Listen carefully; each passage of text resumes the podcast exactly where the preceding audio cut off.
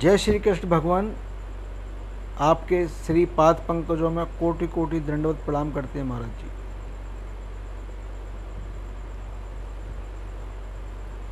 ओम नमो नारायण। बहुत अच्छा ऐप है महाराज जी। श्री राम, जय राम, जय जय राम। श्री सदगुरु सद्गुरु क्षणकमलभ्यो नमः। हरि ओम तत्सत हरि ओम तत्सत हरि ओम तत्सत। हरे राम हरे राम। राम राम, हरे हरे। हरे कृष्ण हरे कृष्ण। कृष्ण कृष्ण हरे हरे। हरे राम हरे राम। राम राम हरे हरे। हरे कृष्ण हरे कृष्ण। कृष्ण कृष्ण हरे हरे। हरे राम।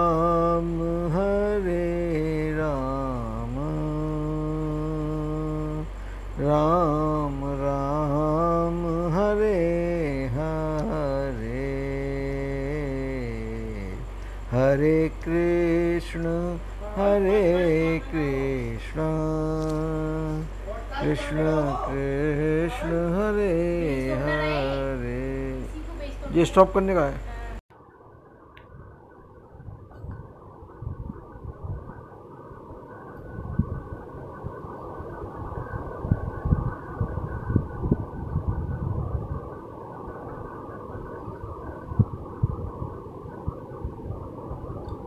जय श्री कृष्ण। ओम वसुदेव सुतं देवं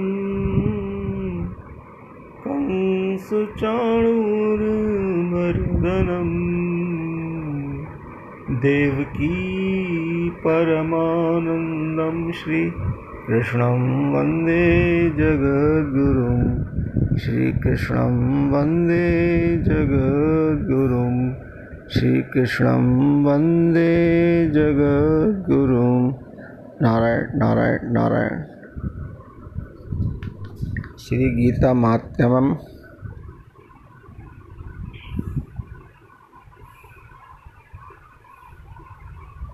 श्लोक संख्या इकतालीस से चौवन तक के अभ्यास का प्रयास। जय श्री कृष्ण स एव यज्ञकोद्याजी। सर्ववेदार्थदर्शका। गीताया पुस्तकं यत्र नित्यपाठश्च वर्तते तत्र सर्वाणि तीर्थानि प्रयागादीनि भूतले। निवसन्ति सदा देहे। देहशेष अपि सर्वदा। सर्गे देवाश्चर्षयो योगिन् पन्नगाश्च ये गोपालबालकृष्ण अपि नारदो ध्रुवपार्षदो। सहायो जायते शीघ्रं यत्र गीता प्रवर्तते। यत्र गीताविचारश्च पठनं पाठनं तथा तत्राहं निश्चितं पार्थ निवसामि सदैव हि। गीता मे चोत्तमं स्थानं गीता मे परमं पदं गीता मे परमं गुह्यं गीता मे परमो गुरुः। गीता आश्रय अहं तिष्ठामि। गीता मे परमं ग्रहम् गीता मे हृदयं पार्थ। गीता मे सारमुत्तमम्। गीता मे ज्ञानमत्युग्रम्। गीता मे ज्ञानमव्ययम्। गीता ज्ञानं समाश्रित्य त्रिलोकीं पालयाम्यहम्। गीता मे परमा विद्या ब्रह्मरूपन संशया अर्धमात्र अक्षरा नित्यम्। अनिर्वाच्य पदात्मिका गीतानामानि वक्ष्यामि गुह्यानि शृणु पाण्डवा कीर्तनात् सर्वपापानि विलयं यान्ति तत्क्षणात्। गीता गङ्गा च गायत्री सीता सत्या पतिव्रता ब्रह्मावली ब्रह्मविद्या त्रिसन्ध्या मुक्तगेहनी अर्धमात्रा चिदानन्दा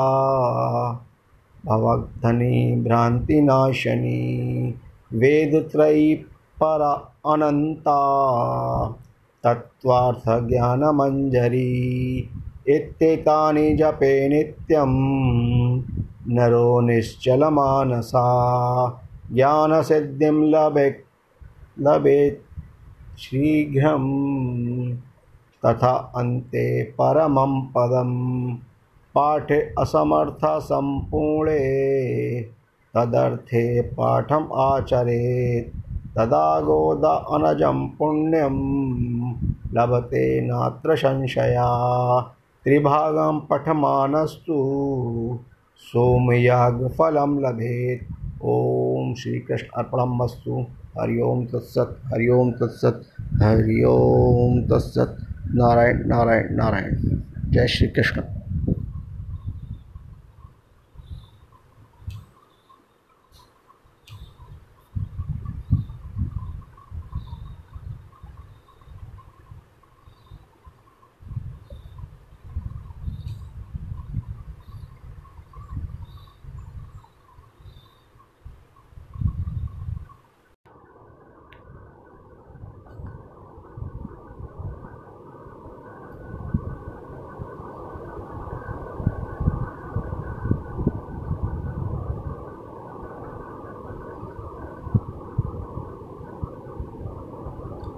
जय श्री कृष्ण। ॐ वसुदेवसुतं देवं। कंसुचाणूरमर्दनम् देवकी परमानन्दं श्रीकृष्णं वंदे जगद्गुरुं। श्रीकृष्णं वंदे जगद्गुरुं। श्रीकृष्णं वंदे जगद्गुरुं। नारायण नारायण नारायण। श्री गीता महात्म्यम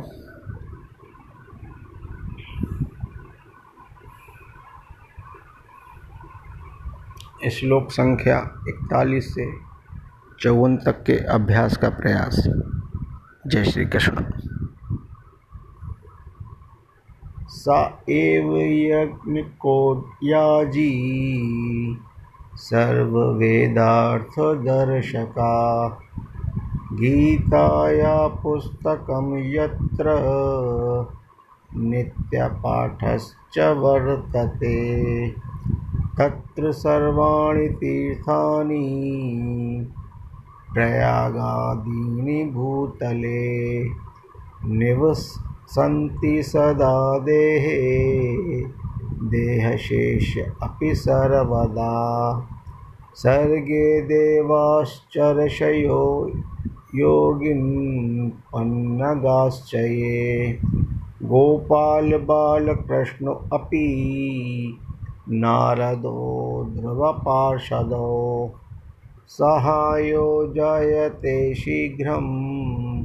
यत्र गीता प्रवर्तते। यत्र गीताविचारश्च पठनं पाठनं तथा तत्राहं निश्चितं पार्थ निवसामि सदैव हि। गीता मे चोत्तमं स्थानं गीता मे परमं पदम् गीता मे परमं गुह्यम् गीता मे परमो गुरुः। गीता आश्रय अहं तिष्ठामि। गीता मे परमं ग्रहं गीता मे हृदयं पार्थ। गीता मे सारमोत्तमं गीता मे ज्ञानमत्युग्रं गीता मे ज्ञानमव्ययम्। गीता ज्ञानं समाश्रित्य त्रिलोकीं पालयाम्यहं गीता मे परमा विद्या ब्रह्मरूपनसंशया अर्धमात्र अक्षरा नित्यम् अनिर्वाच्यपदात्मिका गीतानामानि वक्ष्यामि गुह्यानि शृणु पाण्डवा। कीर्तनात् सर्वपापानि। विलयं यान्ति तत्क्षणात्। गीता गङ्गा च गायत्री। सीता सत्या पतिव्रता ब्रह्मावली ब्रह्मविद्या त्रिसन्ध्या मुक्तगेहनी अर्धमात्रा चिदानन्दा भवग्धनी भ्रान्तिनाशनी। वेदत्रयी पर अनन्ता। तत्त्वार्थज्ञानमञ्जरी। इत्येतानि जपे नित्यं नरो निश्चलमानसा। ज्ञानसिद्धिं लभे लभेत् शीघ्रं तथा अन्ते परमं पदम् पाठे असमर्थसम्पूर्णे तदर्थे पाठम् आचरेत्। तदा गोद अनजं पुण्यं लभते नात्र संशया। त्रिभागं पठमानस्तु। सोमयागफलं लभेत्। ॐ श्रीकृष्ण अर्पणमस्तु हरि ओं तत्सत्। हरि ओं तत्सत्। हरि ओं तत्सत् नारायण नारायण नारायण। जय श्री कृष्ण।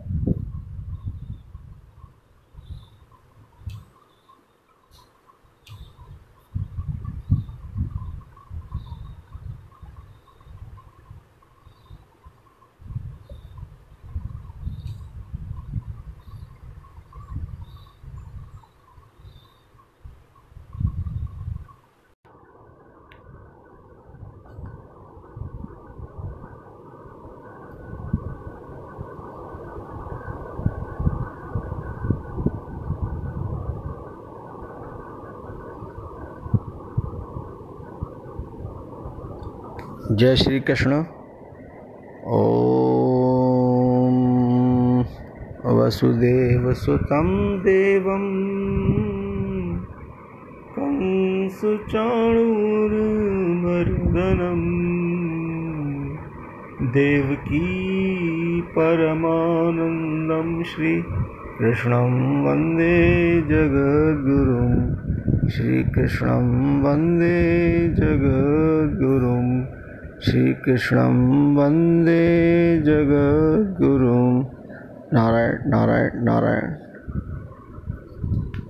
श्री गीता महात्म्यम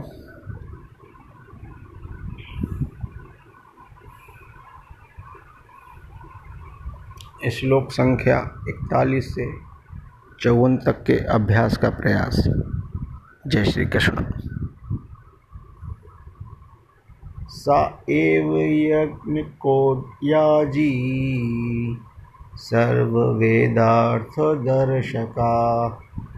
गीताया पुस्तकं यत्र नित्यपाठश्च वर्तते तत्र सर्वाणि तीर्थानि प्रयागादीनि भूतले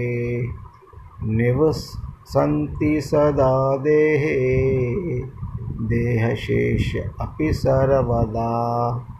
सर्गे देवाश्चर्षयो योगिन्पन्नगाश्च ये गोपालबालकृष्ण अपि नारदो ध्रुवपार्षदो। सहायो जायते शीघ्रं। यत्र गीता प्रवर्तते। यत्र गीताविचारश्च पठनं पाठनं तथा तत्राहं निश्चितं पार्थ निवसामि सदैव हि गीता मे चोत्तमं स्थानं गीता मे परमं पदं गीता मे परमं गुह्यं गीता मे परमो गुरुः।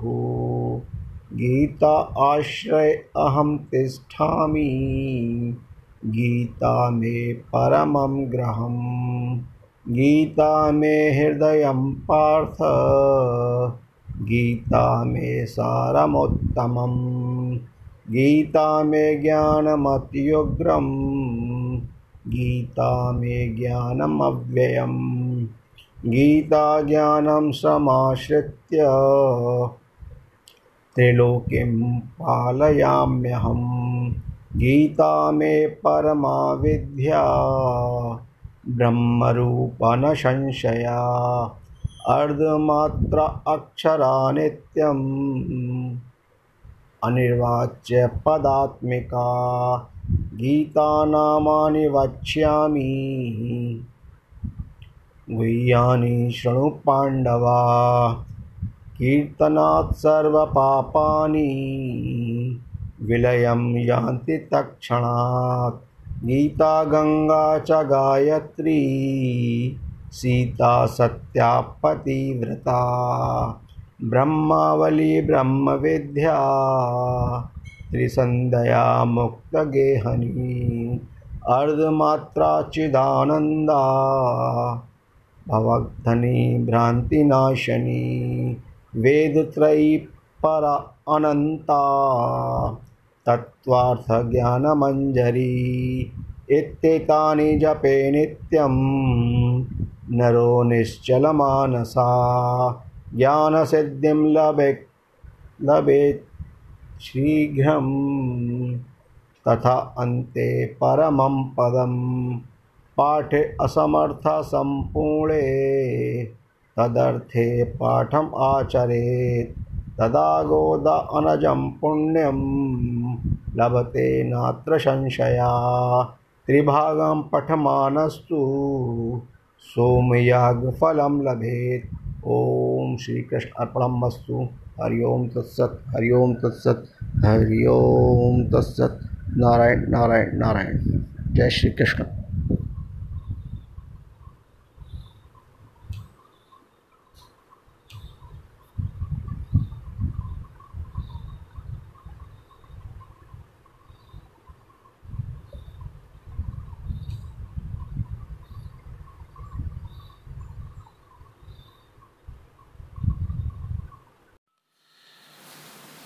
Oh.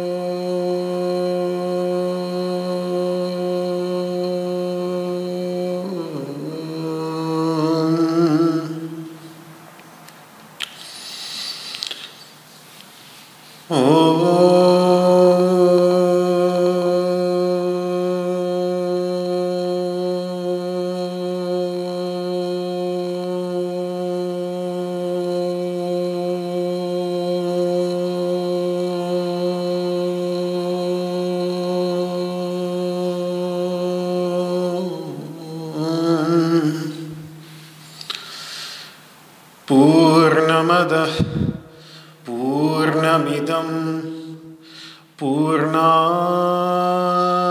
पूर्णमुदच्यते। पूर्णस्य पूर्णमादाय पूर्णमेवावशिष्यते।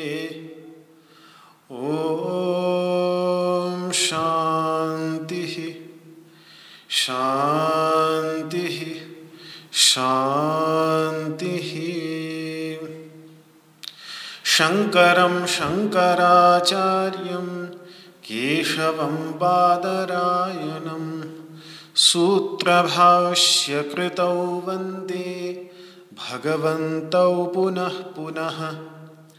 ईश्वरो गुरुरात्मेति मूर्तिभेदविभागिने व्योमवद्व्याप्तदेहाय दक्षिणामूर्तये नमः। ॐ शान्तिः शान्तिः शान्तिः। मेघैर्मेदुरमम्बरं वनभुवः श्यामास्तमालद्रुमैः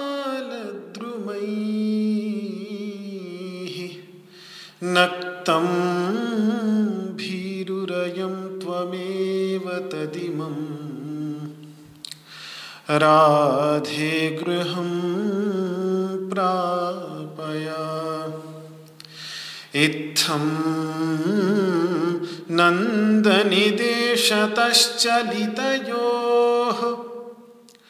प्रत्यध्वकुञ्जद्रुमम्। राधा माधवयोर्जयन्ति यमुना।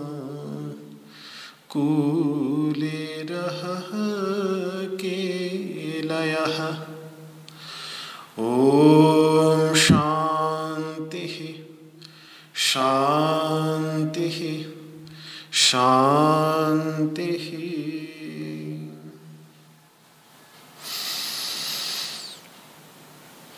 ओम नमो भगवते वासुदेवाय। श्रीमद् भगवद गीता के क्षेत्र क्षेत्रज्ञ विभाग योग नामक तेरहवें अध्याय का ग्यारहवा श्लोक। अध्यात्म ज्ञान नित्यत्वम तत्त्वज्ञानार्थदर्शनम्। एतज्ज्ञानमिति प्रोक्तम्, अज्ञानै यदतोऽन्यथा।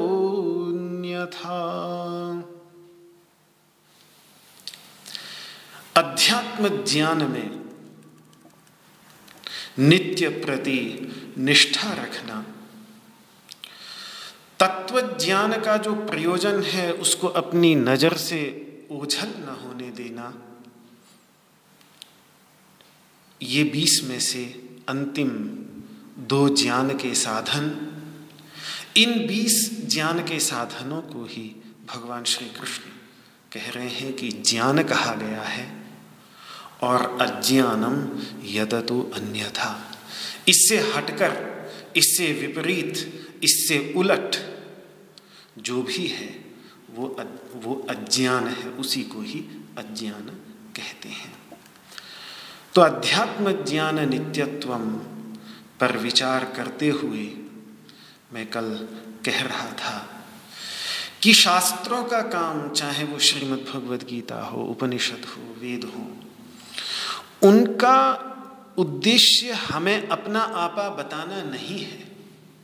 क्योंकि अपने आप को तो हम जानते ही हैं, कौन क्या हमें जनाएगा। अपना आपा तो हमें साक्षात अपरोक्ष है। उसे जानने के लिए हमें अन्य किसी उपदेश की आवश्यकता नहीं।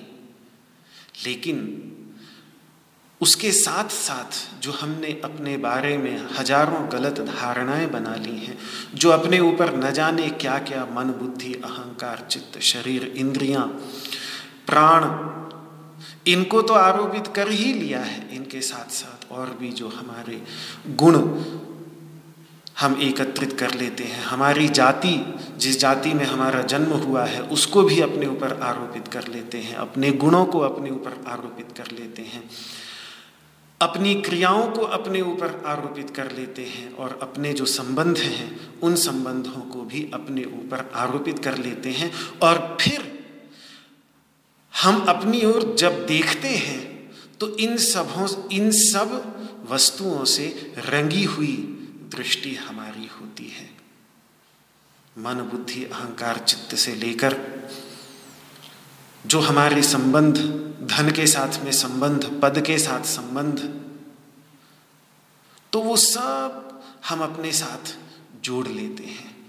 तो केवल इनको अलग करना, इसीलिए आदेश नाथों में एक बड़ी, जब वो एक दूसरे को, जो नाथ परंपरा के संत होते हैं वो जब एक दूसरे को अभिवादन, एक दूसरे का अभिवादन करते हैं तो बोलते हैं, आदेश महाराज, आदेश। उनके अभिवादन। तो वो आदेश है क्या? वो आदेश वास्तव में उपनिषद का सबसे बड़ा उपदेश है। सबसे बड़े उपदेश को ही आदेश कहते हैं। उपदेश सैकड़ों हो सकते हैं, लेकिन आदेश जो है, वो एक ही है। अथात आदेश।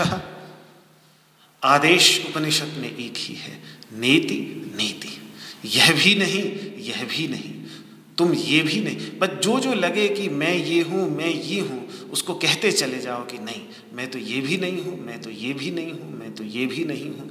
जो जो विषय रूप से अपने आप को प्रस्तुत करता चला जाए, उसको नकारते चले जाओ कि नहीं, ये नहीं, जो इसको देख रहा है, वो मैं हूँ। ये नहीं, जो इसको देख रहा है, वो मैं हूँ। तो जो जो विषय रूप से अपने को प्रस्तुत करता चला जाए उस सबको नकारते हुए उन सभी का जो विषयी है, उन सभी को जो जानने वाला है, वो मैं हूँ। ऐसी अनुभूति कराने वाला जो। उसके बाद कोई और उपदेश रह ही नहीं जाता, क्योंकि जब सबको नकार दिया तो सबको नकार देने के बाद जो तत्व बचता है, उस तत्व को आप किस शब्द से द्योतित करेंगे? कोई शब्द भी उसके लिए न मिलेगा कहने के लिए। मौन ही उसको द्योतित कर सकता है। इसीलिए ओम इस ध्वनि की समाप्ति के बाद जो अंत में अमात्र मात्रा है, जो चौथी मात्रा है, तुरीय मात्रा जिसको कहते हैं, जो पूर्ण मौन ओंकार के अंत में विद्यमान है, वही ओंकार के अंत में विद्यमान अवश्यम भावी मौन ही उसको द्योतित कर सकता है, बाकी कोई वस्तु उसको द्योतित नहीं कर सकती। ये सब बातें अभी आगे जब भगवान श्री कृष्ण अभी तो ज्ञान के साधनों का निरूपण कर रहे हैं, जब ज्ञेय तत्व का निरूपण करेंगे इस ज्ञान के द्वारा जो जिए हैं तो ये सब बातें भगवान हमारे सामने रखेंगे। पर अभी शास्त्र का जो उद्देश्य है, इसीलिए शास्त्र को अंतिम प्रमाण कहते हैं। शास्त्र हमें वहाँ ले जाकर पहुँचा देता है, जहाँ फिर यथार्थ ज्ञान का कोई साधन फिर काम नहीं करता। फिर सारे यथार्थ ज्ञान के साधनों को पीछे छोड़ करके जो वो शुद्ध चैतन्य तत्व है, उसी का तत्स्वरूप होकर उसकी अनुभूति मात्र व्यक्ति कर सकता है। इसीलिए शास्त्र को अंतिम प्रमाण वेदांत की परंपरा में कहा जाता है। तो ये जो गलत धारणाएँ हमने अपने विषय में, अपने अपने बारे में केवल बना ही नहीं ली हैं, बल्कि हृदय में बहुत गहराई के साथ घर कर ली हैं, कि बिल्कुल उसके साथ इतना गंभीर तादाद में जो हमने अपने मुखौटे बनाए हुए हैं, उन मुखौटों में हम अपने आप को इतना खो चुके हैं, इतना खो चुके हैं, क्योंकि वही मुखौटे कभी हटाकर अपनी ओर देखते ही नहीं कि हम वास्तव में हैं कैसे। बस वो मुखौटे जो लगे हुए हैं, उन्हीं को ही देखते रहते हैं तो हम सोचते हैं कि बस यही हम हैं। तो ये जो गलत धारणाएँ बन जाती हैं, इनको निकालने के लिए शास्त्र का बारंबार अभ्यास करना आवश्यक हो जाता है। अभ्यास का अर्थ ही होता है। अभ्यास का अर्थ ये नहीं होता बार बार करना। अभ्यास का अर्थ होता है उस स्थिति में रहने का प्रयास। अब जब उस स्थिति से नहीं उस स्थिति में जब नहीं रह पाते तो स्वाभाविक है फिर उस स्थिति से निकल आएँगे तो फिर दोबारा उस स्थिति में चढ़ने का प्रयास करेंगे। तो वो अभ्यास बारंबार हो जाता है। लेकिन वास्तव में अभ्यास का अर्थ है उस स्थिति में रहने का प्रयास। तत्र स्थित यत्नो अभ्यास। तो अभ्यास की जब, अभ्यास का जब लक्षण दिया महामुनि पतंजलि ने योग दर्शन में तो वो यही कहते हैं कि उस स्थिति में रहने के लिए जो प्रयत्न किया जाता है, उसी प्रयत्न को अभ्यास कहते हैं। और वो अभ्यास गहरा तब बैठता है जब उसको दीर्घ काल तक, बहुत लंबे समय तक। अब बताइए, चालीस वर्ष की यदि मेरी उम्र है तो चालीस वर्ष तक जो अभ्यास कर कर के मैंने अपने बारे में भ्रांत धारणाएँ बना ली हैं, उन भ्रांत धारणाओं को निकालने के लिए कुछ तो समय लगेगा। चालीस साल भले ही न लगे, लेकिन कुछ समय तो लगेगा। जो वास्तविक धारणा है, उस वास्तविक धारणा को पुष्ट करने के लिए बार बार उसको अपने आप को याद दिलाना पड़ेगा। तो दीर्घ काल तक, काफ़ी समय तक अभ्यास करना पड़ता है। नैरंतर्य और लगातार दैनिक रूप से अभ्यास करना पड़ता है। इसीलिए यहाँ भगवान नित्यत्व की बात कह रहे हैं कि नित्य, उस अध्यात्म ज्ञान में नित्य ही लगा रहे। तभी वो अभ्यास दृढ़ भूमि होता है। तभी वो अभ्यास दृढ़ता को प्राप्त होता है। तो वहाँ महामुनि पतंजलि कहते हैं दीर्घ काल तक निरंतर और सत्कार पूर्वक पूरी लगन के साथ, पूरे ध्यान को वहीं केंद्रित करके जब किया जाता है, तीन बातें लंबे समय तक। कुछ भी बात, कोई भी हमें भाषा भी सीखनी हो, उदाहरण के लिए तो भाषाएँ सीखने का भी रहस्य कुछ नहीं। लंबे समय तक उसका अभ्यास करना पड़ता है। रोज अभ्यास करना पड़ता है। भले पाँच मिनट, दस मिनट करें, लेकिन रोज अभ्यास करना पड़ता है। नहीं तो भाषा भी भूलती चली जाती है। और सत्कार, पूरी लगन के साथ, जितनी लगन रहेगी, उतनी जल्दी से सिद्धि प्राप्त होगी। तो इसी, इस, ये जो ये भ्रांत धारणाएँ हैं। इन्हीं भ्रांत धारणाओं को निकालने के लिए भगवान अध्यात्म ज्ञान अध्यात्म ज्ञान का अर्थ है कि जब अध्यात्म विद्या, उपनिषद, वेद, गीता योग सूत्र ब्रह्मसूत्र श्रीमद् भागवत महाभारत इत्यादि ग्रंथों का जब अध्ययन करके सर्वान ग्रंथान समभ्यस्य। सभी ग्रंथों का अच्छी प्रकार से अभ्यास करके, और फिर जब ज्ञान विज्ञान तत्वतः पहले उसको, पहले उनका निष्कर्ष निकाले, जो हमने अध्ययन किया है, उस अध्ययन में हमारे काम की बात क्या है तो उसका निष्कर्ष जब निकालता है, स्वयं। तब उसको कहते हैं ज्ञान। और फिर उस निष्कर्ष को निकाल करके अपने मतलब का, जैसे फूल में से मधुमक्खी अपने मतलब की चीज़ ले लेती है और बाकी फूल को छोड़ देती है। तो इसी तरीके से इन ग्रंथों का अभ्यास करके इनका जो निष्कर्ष है, इनका जो सार सार है, उस सार को, हमारे मतलब का सार क्या है, वो हमें स्वयं ही निकालना पड़ेगा। तो वो सार निकाल करके और फिर जब उसको अपने जीवन में तो जब सार निकाल लिया तो उस विद्या से वो ज्ञान बन जाता है। पहले तो वो विद्या थी, पहले तो केवल इंफॉर्मेशन थी। दिमाग में बैठ गई, सुन लिया हाँ कि ठीक है। ईशावास्यमिदम सर्वम यद किंच जगत्याम जगत। ईशावास्य उपनिषद में कहा, यहाँ भगवान ने ठीक है, बीस तत्वों का निरूपण कर दिया, ये विद्या हो गई।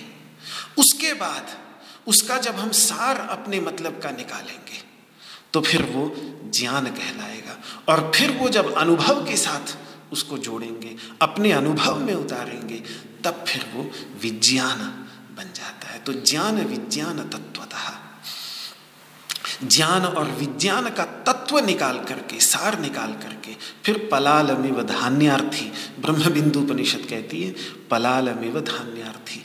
जैसे धान्य का इच्छुक धान लेने वाला पहले पूरे धान को लेके आता है और फिर उसमें से चावल निकाल करके बाकी सबको छोड़ देता है। फूस जो फूस होती है, जो भूसा होता है, उस भूसे को वो छोड़ देता है। चावल निकाल लिया तो फिर भूसा किसी काम का नहीं रहा। फिर भूसे को छोड़ दिया। तो पलालमेव धान्यार्थी त्यजेद ग्रंथान अशेषतः। उसके बाद फिर सारे ग्रंथों का परित्याग कर दे। फिर ग्रंथों की कोई आवश्यकता नहीं रहती, क्योंकि ग्रंथों का सार निकाल लिया, अपने अनुभव के साथ जोड़ के अपने अनुभव में उतार लिया। फिर जो अपने अनुभव में उतरा हुआ ज्ञान है। उस ज्ञान का नित्य प्रति अभ्यास करना होता है। वेदांत में इसी को ब्रह्माभ्यास कह देते हैं, क्योंकि ये सबसे बड़ा अभ्यास है। इसीलिए इसको ब्रह्माभ्यास कहते हैं। ब्रह्माभ्यास की व्याख्या ही की है विद्यारण्य मुनि जी ने पंचदशी के अंतर्गत, कि तच्चिंतनम, यदि अकेला बैठा है तो उसी का चिंतन करता रहे। तत्कथनम। और अगर कोई दूसरा आके बैठ जाए, जिसको अपने से कम ज्ञान हो तो उसी को सिखाने लगे। चेला मिल जाए तो उसी को चिताने लगे। और अन्योन्यम तत्प्रबोधनम। और यदि कोई अपने बराबर का ज्ञानी मिल जाए, अपने ही स्तर का ज्ञानी मिल जाए तो फिर एक दूसरे को चिताने लगे, एक दूसरे को याद कराने लगे। ये उससे बोले, वो उससे बोले। इस तरीके से ए तदेक परत्वम चा। इस प्रकार से एक परायण, इसी को ही एक परायण, इसी अभ्यास में एक परायण लगे रहना, उसी का चिंतन करना, दूसरों से भी उसी की बात करना और अपने बराबर का मिल जाए तो उससे भी, वो भी ऐसे नहीं कि एक दूसरे से कहें कि अरे मुझे सब कुछ पता है, तू क्या समझा रहा है, तू मुझे कम समझता है? नहीं, ऐसा नहीं। दूसरे के पास भी जाके कितना भी बड़ा ज्ञानी हो, दूसरे के पास जाके बैठ के सुन ले, कभी उनको जाके सुना दिया, कभी खुद जा कर के सुन लिया। ऐसा ही मैंने अपने गुरुजनों को देखा। कभी, कई बार मैंने आपसे बतलाया कि कभी एक दूसरे कभी इसके अतिरिक्त चर्चा करते हुए नहीं, उनको सुना। और यहाँ तक भी कि कभी गुरुजन के पास और कोई काम नहीं तो चलो, शिष्य की कक्षा चल रही है तो उसी कक्षा में जाकर बैठ गए। तो उनको ये नहीं ये नहीं होता था कि जिसको मैंने पढ़ाया उसी की कक्षा में मैं जाके बैठूं। ऐसा नहीं। कैलाश आश्रम की परंपरा ये एक बड़ी अद्भुत परंपरा रही प्राचीन काल से, कि जब भी कोई पाठ चलता था तो हमारे गुरुजी, स्वामी विद्यानंद गुरु जी महाराज, आचार्य जी, वो बतलाते थे कि बस एक का पाठ चलता था तो सारे जाके वहीं बैठ जाते। अगर गुरु जी का पाठ चल रहा है तो सारे शिष्य वहाँ जाके बैठ गए। किसी शिष्य का पाठ चल रहा है तो गुरुजन भी वहीं जाके बैठ गए। बस एक दूसरे से सुनना है, जिससे कदाचित भी इस तत्व की विस्मृति न हो। और ये तत्व अपने से अलग कुछ नहीं, बल्कि अपना ही जो यह वास्तविक स्वरूप है, वह कभी अपने को भूले नहीं। मन के धरातल पर, बुद्धि के धरातल पर कभी विलुप्त न हो। और पुराने संस्कार, जो इससे पहले के संसार के संस्कार हैं, वो संसार के संस्कार दोबारा दृढ़ न हो। इसके लिए ब्रह्माभ्यास, प्रतिदिन जैसे भोजन करते हैं, प्रतिदिन जैसे अपने कमरे में झाड़ू लगाते हैं, इसी तरीके से प्रतिदिन प्रातःकाल उठ करके, ये भी जो ब्रह्माभ्यास करते रहने से, जो ये गलत संस्कार मन में कदाचित दिन भर में बैठ जाते हैं, वो धीरे धीरे कमज़ोर होकर के निकल जाते हैं। तो महाराज, ये ब्रह्माभ्यास अपने दिल की झाड़ू है, झाड़ू लगाना है। लगाते रहिए, जिससे ये दिल, ये शिवाला ये देवालय प्रतिदिन साफ़, स्वच्छ और पवित्र बना रहे। यही बात यहाँ पर भगवान अध्यात्म ज्ञान नित्यत्व, इसकी बात कह रहे हैं कि अध्यात्म ज्ञान में नित्य प्रति निष्ठापूर्वक लगा रहे। वेदांत के आचार्य तो यहाँ तक कह देते हैं कि ब्रह्माभ्यास में कोई नियम नहीं। जब चाहे करिए, प्रतिदिन करिए, प्रतिक्षण करिए। उसमें ऐसा कुछ नहीं, ध्यान के लिए तो होता है कि नहा धो के, बैठ करके और फिर बिल्कुल अपना एकदम पवित्र हो करके और उसके बाद ध्यान में बैठना चाहिए। जब के लिए भी ऐसा ही कहते हैं कि जब मैं बैठना हो तो बिल्कुल नहा धो करके अंदर बाहर से पवित्र होके पहले बाहर से स्नान कर ले और उसके बाद आचमन करके अंदर से भी अपने को पवित्र कर ले। उसके बाद ही जब के लिए बैठना चाहिए। तो इन सब में नियम है, जप में नियम है, ध्यान में नियम है, उपासना में नियम है। कभी भी अपवित्र होकर ऐसा नहीं कि सो के उठे और बस जाकर के मंदिर में भगवान की उपासना करने लगे। ऐसे नियम हैं, उपासना के, सबके, ध्यान के, जप के नियम हैं। लेकिन वेदांत के आचार्य कहते हैं कि ब्रह्माभ्यास में कोई नियम नहीं। जब चाहे करिए, प्रतिदिन करिए प्रति क्षण करिए। और दूसरों के साथ यहाँ तक भी कहते हैं कि इसमें ब्रह्माभ्यास में जोड़ते जाइए, सब कुछ, जो कुछ भी जोड़ना है, कोई बात नहीं। साथ में इसीलिए कहते हैं कि इतिहास की अनंत कथाएँ हैं, पुराणों की अनंत कथाएँ हैं। उन सब अनंत कथा कहानियों को इसी ब्रह्माभ्यास के साथ जोड़ते हुए ब्रह्माभ्यास कर, करिए और अपनी और दूसरों की बुद्धि का विनोद भी करते रहिए और ब्रह्माभ्यास भी करते रहिए। ये बात विद्यारण्य मुनि जी ने पंचदशी में कथनादौ न निर्बंध ये तच्चिंतनम तत्कथनम। ये जो ब्रह्माभ्यास के चिंतन कथन, प्रबोधन, में कोई भी निर्बंध नहीं है, कोई भी नियम नहीं है, बल्कि अनंत इतिहासाद्य विनोद, अनंत जो कथाएँ हैं, इतिहास की, पुराण की, अनंत कथाएँ हैं, इन अनंत कथाओं के माध्यम से विनोद अपना भी करते रहिए और दूसरों का भी विनोद करते रहिए। बस ये ध्यान रखिए कि केंद्र ब्रह्माभ्यास होना चाहिए। अगर केंद्र ब्रह्माभ्यास नहीं रहा तो फिर वो दवाई के ऊपर की चीनी चीनी कुरेद करके खा जाएँगे। फिर काम ना होगा। वो चीनी लगी है तो केवल इसलिए लगी है कि उसके अंदर की दवाई भी पेट के अंदर जाकर काम करे।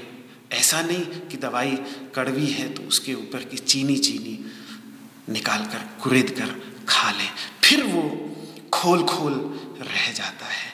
तो अनंत कथा जो भगवान की हैं हरि अनंत, हरि कथा अनंता, जैसे गोस्वामी तुलसीदास जी कहते हैं कि हरि स्वयं अनंत हैं, उनकी कथाएँ भी अनंत हैं। तो बस ब्रह्माभ्यास करते करते बीच में भगवान राम की लीलाओं का भी गान कर लिया, भगवान श्री कृष्ण का भी, की भी लीलाओं का गान कर लिया, और भी अवतार हैं, उन सभी की लीलाओं का गान कर लिया। अवताराह्य संख्य असंख्य अवतार हैं, कुछ विभूति योग के अंतर्गत गिनाए।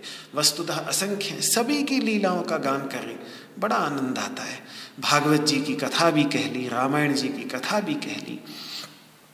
केंद्र वही ब्रह्माभ्यास बना रहे। केंद्र में इसलिए मैं देखता था, मैंने जितना सुना है डोंगरे जी महाराज के दर्शन तो नहीं कर पाया, लेकिन कुछ रिकॉर्डिंग सुनी है। बाकी कृष्ण शंकर शास्त्री जी, महाराज, जैसे जो ये भागवत के कथाकार भी होते थे तो उनके केंद्र में वही ब्रह्माभ्यास रहाता था दृष्टि कहीं वहाँ से दूर जाती नहीं थी। आजकल कभी कभी प्रसिद्धि की लालसा से उसको बहुत अधिक रमणीय बनाने के लिए कुछ हैं जो उस ब्रह्माभ्यास से दूर हो जाते हैं और केवल उसका मनोविनोद का साधन मात्र बना लेते हैं। तो मनोविनोद के साधन के रूप में भी बहुत अच्छा है।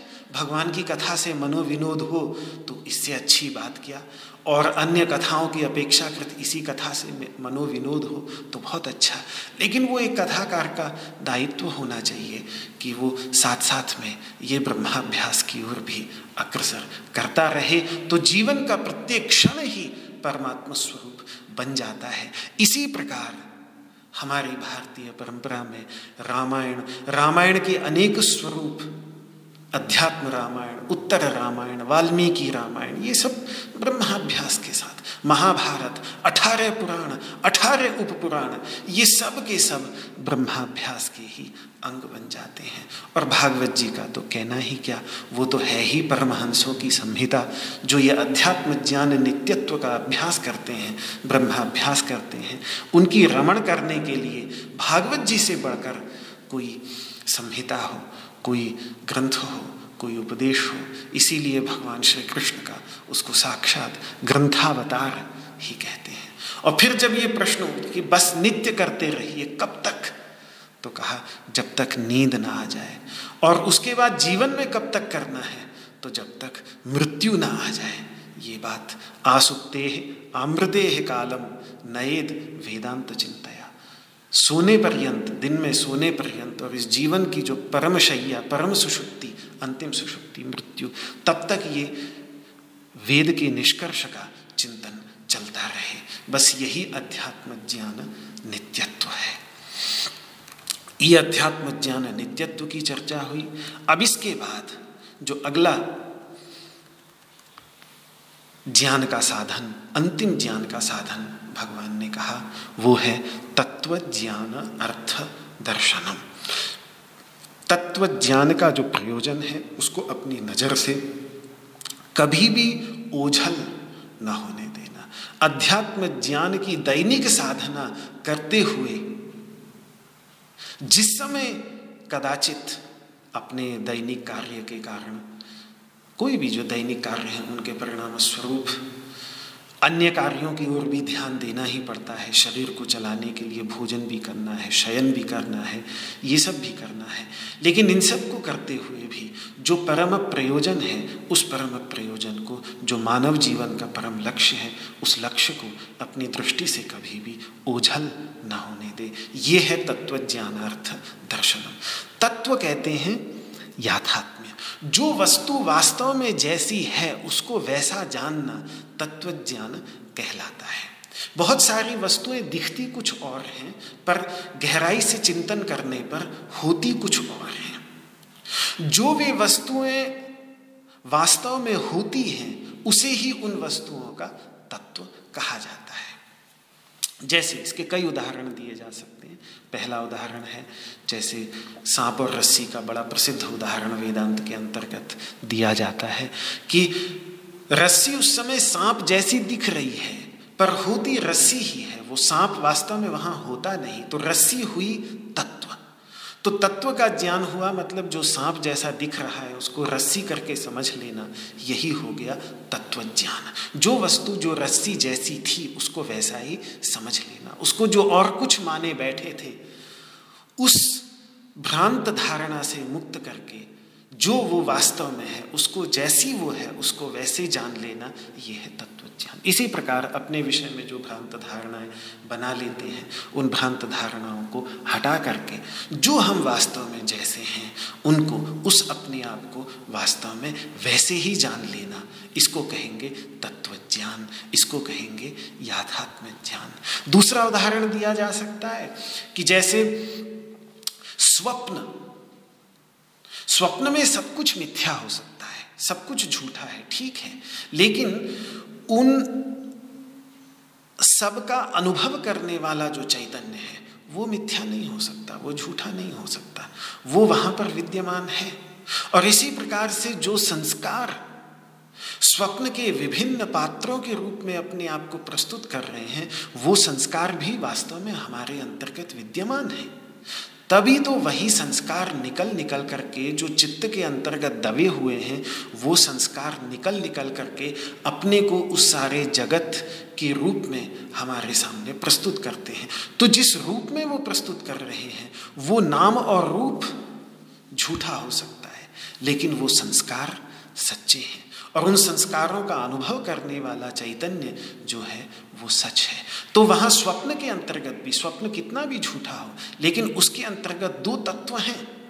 एक तो हो गए संस्कार, उनको आप संस्कार कह लीजिए, वासनाएँ कह लीजिए, और एक उनका अनुभव करने वाला, उनका भोग करने वाला चैतन्य।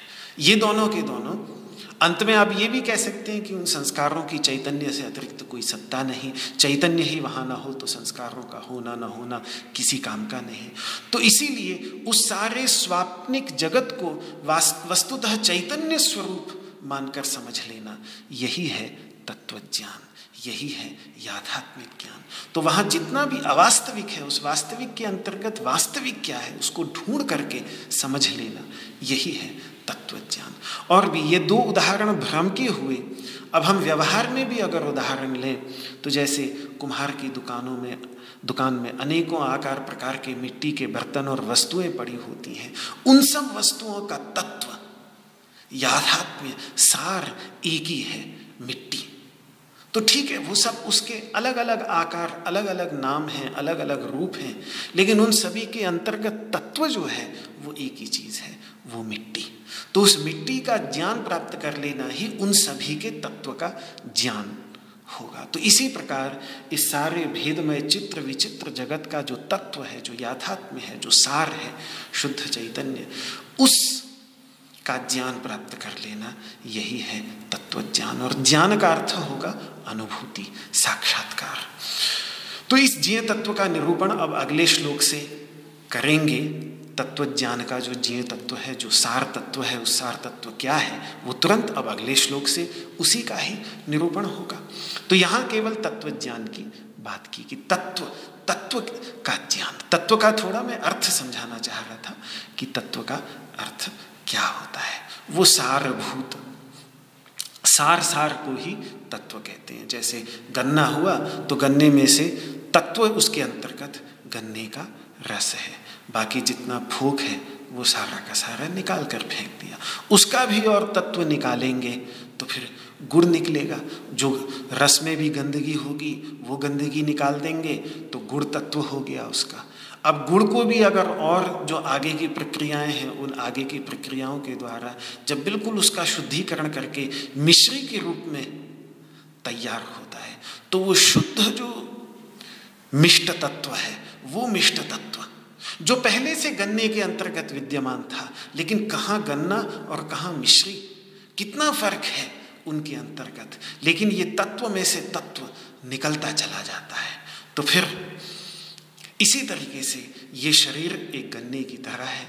इसमें से जब तत्व में से तत्व तत्व में चिंतन करके तत्व में से तत्व निचोड़ते चले जाते हैं, सार निचोड़ते चले जाते हैं तो परम सार स्वरूप, जो परम रस है उसी रस को, रसो वैसा उसी को ही फिर तत्व कह देते हैं, उसी को ही ब्रह्म कह देते हैं। ये सब नाम उसी के लिए ही रखे हुए हैं। अच्छा फिर इतना रस निकाल के ज्ञान प्राप्त करने का प्रयोजन क्या है?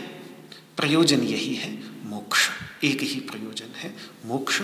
और मोक्ष यहाँ पर यही समझें कि अविद्या और अविद्या से जनित जो क्लेश अस्मिता, राग, द्वेष, भय इत्यादि जो क्लेश हैं और इन पाँचों से जनित जो दुख है, उन दुख की निवृत्ति, उन दुख से मुक्ति, उन दुखों से मुक्ति। जो विषाद की अवस्था में अर्जुन पड़ा हुआ है, वो किस तरीके से अपने उस विषाद से और विषाद के जो मूल है, क्योंकि विषाद का जब तक पेड़ का मूल रहेगा, मूल भूमि के अंतर्गत गड़ा हुआ है, तब तक ऊपर ऊपर से पेड़ को कितना भी काट लें वो दोबारा उसमें से हरी कोपलें फूट पड़ेंगी और दोबारा से निकल पड़ता है पेड़। तो मूल से समूलोच्छेदन करना पड़ता है, मूल से उसको उखाड़ना पड़ता है। तो मूल उसका यही है, अविद्या, अस्मिता। ये मूल है, ये जड़ है। जब तक ये वहाँ से नहीं उखड़ेगा, अविद्या का वृक्ष, ये संसार का वृक्ष, दुख का वृक्ष, तब तक पूर्ण मुक्ति तो अविद्या और अविद्या से जनित दुख की निवृत्ति और जो स्वरूप भूत आनंद है, हर्ष, विषाद, सुख, दुख से अतीत जिस आनंद की चर्चा की गई थी, उस आनंद की प्राप्ति। यही है तत्वज्ञान का अर्थ, यही है तत्वज्ञान का प्रयोजन। तो उसका सतत दर्शन करते रहना अर्थात सतत आलोचन करते रहना, जिससे वह कभी अपनी दृष्टि से दूर ना हो जाए। यही है, ये मुक्तावस्था अभी यही विद्यमान है। एक बार दृष्टि में आ तो जाए, और जब एक बार दृष्टि में आ जाए, अध्यात्म ज्ञान नित्यत्व के द्वारा वो एक बार दृष्टि में आ जाए तो फिर उसको अपनी दृष्टि से ओझल न होने देना। ध्यान के अभ्यास, उपासना, जितने भी साधन बतलाए गए हैं, वो सब साधन इसी में सहायक होते हैं। कि ये ओझल ना हो, ये अपनी आँखों के सामने सदा रहा ही आए। यही है तत्व ज्ञानार्थ दर्शनम की भावना। तो अध्यात्म ज्ञान नित्यत्व में और तत्व ज्ञानार्थ दर्शन में बहुत बारीक अंतर है, लेकिन उस बारीक अंतर को अगर हम समझ लें तो क्यों भगवान ने दो अलग अलग कहे? अध्यात्म ज्ञान नित्यत्व है, ज्ञान की साधना में नित्य प्रति लगे रहना और तत्व ज्ञानार्थ दर्शन है, उस ज्ञान के लक्ष्य को कभी भी अपनी नज़रों से ओझल न होने देना। पहला है त्वम पदार्थ का शोधन। तत्वमसी में से त्वम किसको कह रहे हैं? उस उस त्वम पद के अर्थ को ढूंढना। मतलब चैतन्य तत्व का अपने अंदर अन्वेषण करना। अपने अंदर पहले अपना जो जो मैं ये शरीर मन बुद्धि अहंकार, कार्यकरण संघात हूँ, इसका रस निकाल करके, उस रस को बिल्कुल मिश्री की तरह गन्ने में से अलग करके, अन्वेषण करके और फिर उसका अनुभव करना, ये है अध्यात्म ज्ञान नित्यत्व।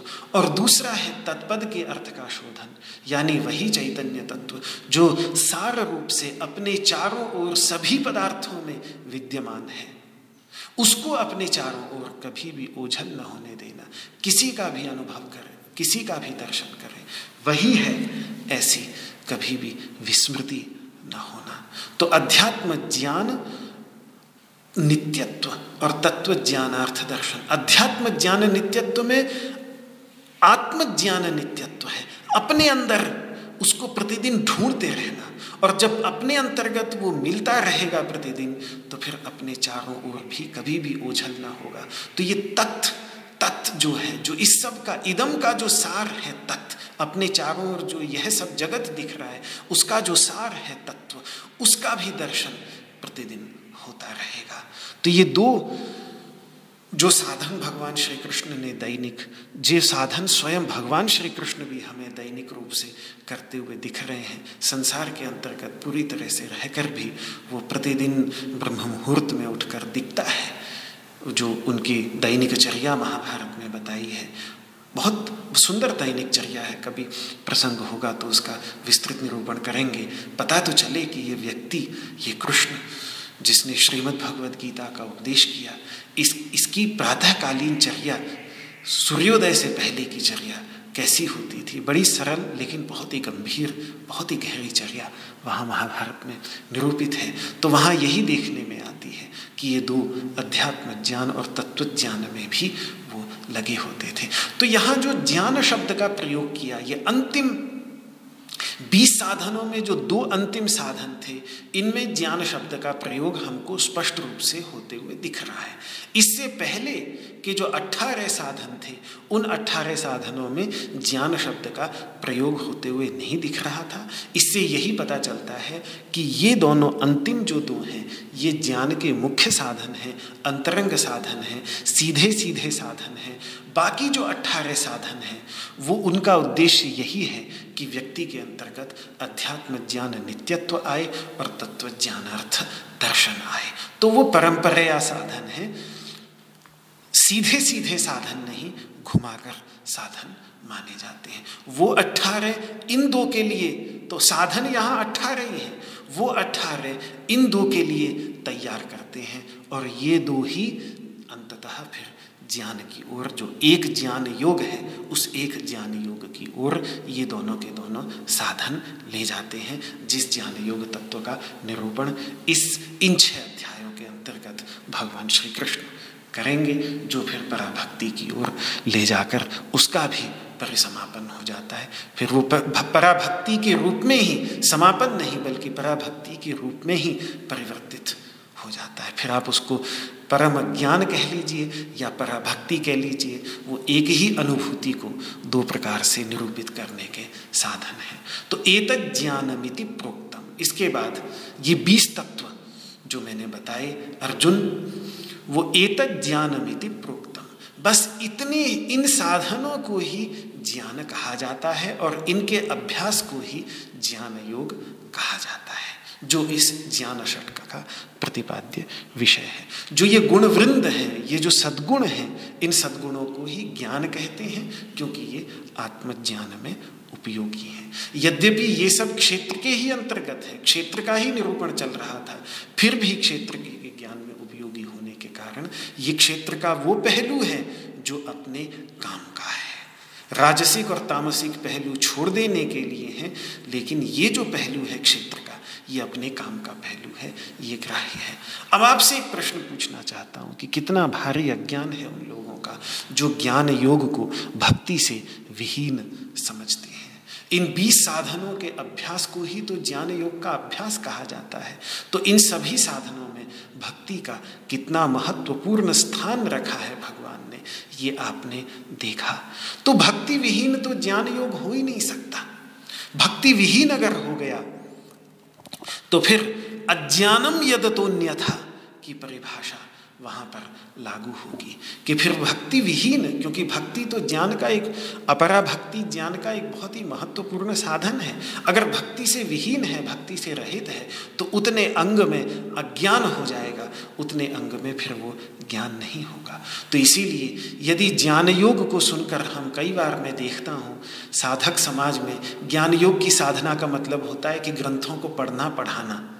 यही ज्ञान योग नहीं, ये ज्ञान योग की साधना ग्रंथों को पढ़ना, पढ़ाना तो एक बहुत ही आरंभिक पहलू है ज्ञान योग की साधना का। ये तो भगवान श्री कृष्ण ने तब बात करी थी, अमानित्वम अदम्भित अमानित्वम अदम्भित्वम अहिंसा क्षांति आर्जवम आचार्योपासनम। छठा था वो।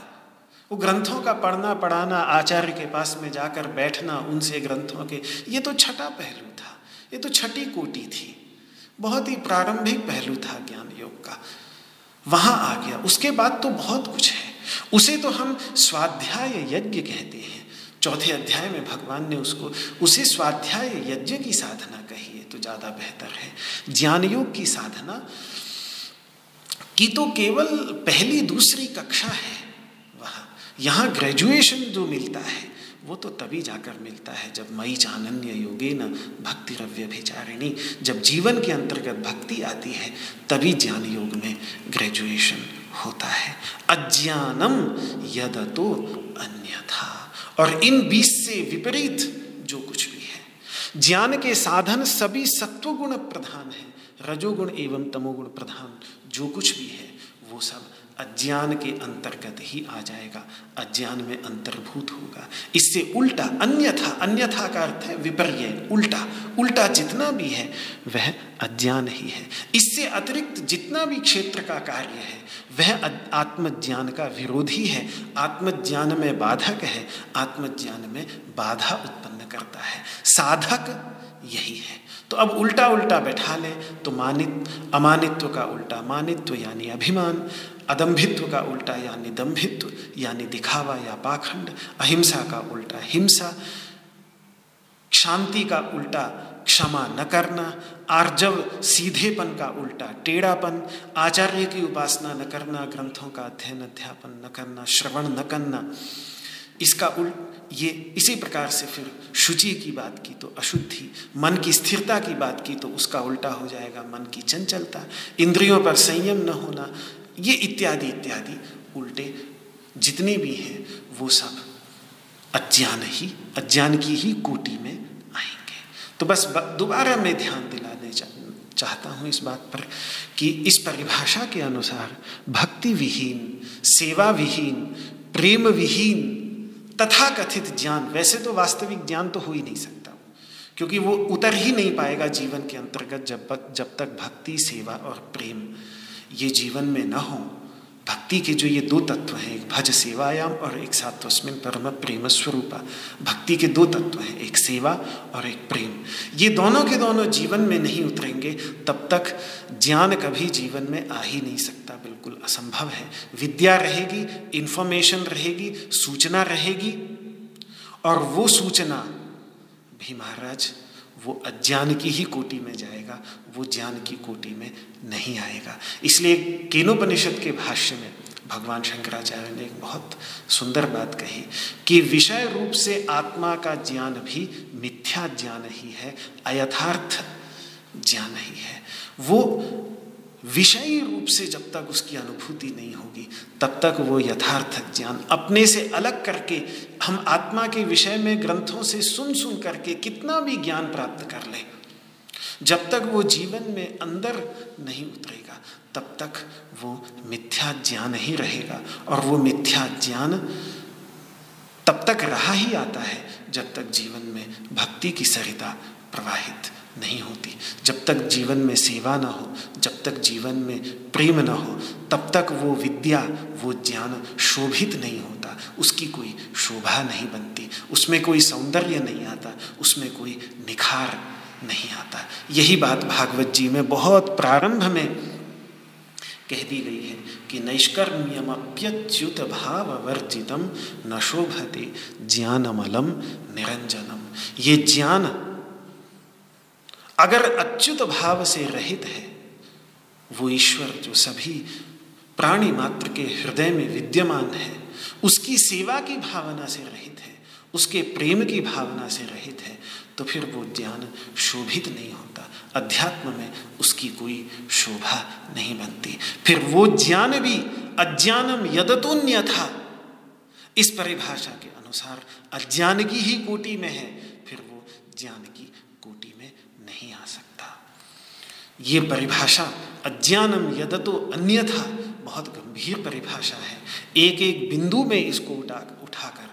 और कभी भी ये जो परिभाषाएँ हैं, ये मैं कई बार इस बात को कहता हूँ कि कभी भी इन परिभाषाओं का प्रयोग खिड़की की तरह दूसरों के जीवन में झांकने के लिए मत करो।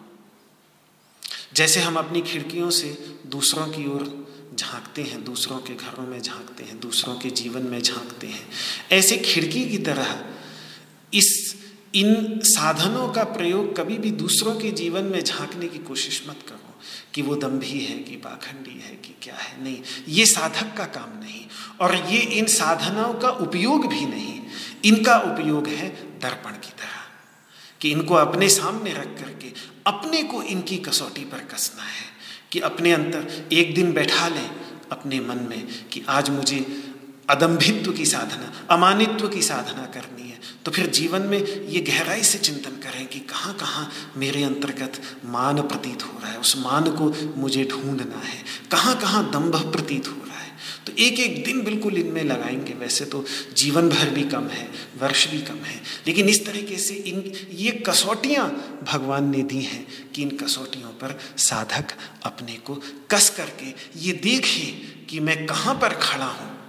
और फिर वहाँ से आगे वो साधना के मार्ग पर चले। ये इनका उद्देश्य है। तो महाराज, खिड़की की तरह प्रयोग न करें इसका। दूसरों की, दूसरों को कसौटी पर कसने के लिए अपितु दर्पण की तरह, जैसे दर्पण में देखकर हम अपनी रूप निखार में कहीं कोई कमी हो तो उसको देख करके उस कमी को निकालने का प्रयत्न कहीं क्रीस ठीक ना हो कपड़ों में तो उसको फिर निकालने का प्रयास करते हैं। तो इसी तरीके से इन बीस साधनों का उपयोग दर्पण की तरह होना चाहिए। दर्पण की तरह ये कसौटी का प्रयोग अपने ऊपर इनका प्रयोग करना है। ये इनका उद्देश्य है और कोई उद्देश्य नहीं। दूसरे की परीक्षा कभी भी नहीं कर पाएँगे। बहुत बहुत बड़े बड़े ज्ञानी लोग भी कदाचित किसी कारणवशात किसी के कल्याण के लिए उनको भी क्रोध आ सकता है। तो अगर उनको उस कसौटी पर कसने लगेंगे तो फिर भगवान श्री कृष्ण को भी क्रोध आया है महाभारत युद्ध के अंतर्गत। वहाँ उस कसौटी पर कसने लगेंगे तो कृष्ण में कमी दिखलाई देगी। लेकिन वो कृष्ण की गहराई क्या है, वो जब तक, और ये मैं देखता रहता हूँ। कई बार लोग कह देते हैं कि भगवान श्री कृष्ण तो बड़े अक्रोध की बात करते हैं, लेकिन स्वयं भी तो क्रोध आ ही गया उनको। अरे कृष्ण की गहराई को तो तुम क्या समझोगे? महाभारत में जो वो प्रसंग है, उसकी ही थोड़ा सा गहराई के साथ देखोगे तो समझ में आ जाएगा कि वहाँ क्रोध की लीला उन्होंने क्यों की है। कृष्ण को कभी क्रोध नहीं आ सकता। लेकिन कदाचित उनको लगा कि यहाँ पर क्रोध करने से ही काम होगा और किसी तरीके से उद्देश्य की सिद्धि न होगी। तो वो ऋषिकेश हैं, सभी प्राणियों के ईश हैं। उस समय यदि धर्म की सिद्धि तथा कथित अधर्म से लगने वाले क्रोध से होती हो तो कोई बात नहीं। उस क्रोध को भी पूरी समझ के साथ, बिना उससे लिप्त हुए, असंग होकर वो उस क्रोध को भी अपने जीवन में ले आते हैं। ये वो महाभारत का प्रसंग हमें दिखाई देता, दिखाता है। तो भगवान श्री कृष्ण की अगर हम परीक्षा करने चलेंगे तो मार्ग से भटक जाएँगे। ठीक है, समझने के लिए वो सब भी विचार बहुत अच्छा है। ये प्रश्न उठते हैं, तभी तो फिर उनके समाधान के लिए भी प्रयत्न किया जाता है। लेकिन वही वही न मान कर बैठ जाए कि बस भगवान श्री कृष्ण को तो क्रोध आ गया, इसका मतलब उनके ज्ञान में कहीं कमी थी। वो नहीं तो फिर वो व्यक्ति भटक जाएगा। इसीलिए अंतिम जो इसका उद्देश्य है, वो यही है कि अपने को इनकी कसौटी पर कसना है। गुरुजनों की गहराई को हम नहीं समझ पाएँगे। अपने अंदर हमें पता लग सकता है कि ठीक है, अगर हमने भी क्रोध किया, बहुत समझ करके क्रोध किया तो बहुत अच्छी बात है। लेकिन वो हम ही उसका निर्णय कर सकते हैं कि हमने समझ करके क्रोध किया या ना समझी से। अपने को याद रख के हमने किसी के कल्याण के लिए क्रोध किया, या हमने अपने आप को भुला करके किसी भावना के वशीभूत होकर क्रोध किया, ये हम ही निर्णय कर सकते हैं अपने बारे में। और अगर एक और कमी दिख रही है कि अभी भी कल्याण की भावना वहाँ नहीं थी, अभी तो अपना ही क्रोध वास्तव में भड़का था तो फिर कहीं ना कहीं साधना में कमी है। फिर और अभ्यास करना पड़ेगा, और उस दिशा में प्रयत्न करना पड़ेगा। ये हमें इनसे पता चलता है। तो ज्ञान अर्थात ज्ञान के साधनों का निरूपण तो भगवान ने अब कर दिया। ग्यारहवें श्लोक तक, पर अब ज्ञान है तो इसका अर्थ है कि उस ज्ञान का विषय भी कोई होगा ही। ज्ञान है तो इसका मतलब उस ज्ञान के द्वारा जिए भी कोई होगा ही।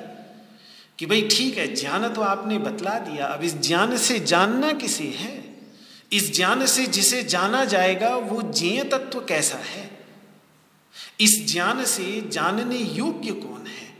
तो उस ज्ञेय तत्व का निरूपण है तो वास्तव में अज्ञेय, लेकिन अज्ञेय होते हुए भी ये जो साधना है, इस साधना के द्वारा मन बुद्धि जो हमेशा बहिर्मुख थी, वो जो अपने से बाहर निकल करके विषयों को ढूंढ रही थी और उनका ही साक्षात्कार, उनका ही उपभोग करती थी, वो अंतर्मुखी हो जाती है। वास्तव में इन साधनों का काम कुछ नहीं, ये जो बीस साधन है, ये बीस साधन और कुछ नहीं करते, ये हमारी मन बुद्धि को थोड़ा सा अंतर्मुखी कर देते हैं कि वो अपने से बाहर के विषयों की खोज से हटकर, जो अपने मूल में है, जो अपना मूल स्रोत है, उस ओर भी देखना शुरू करें, अपने अंदर भी खोजना शुरू करें।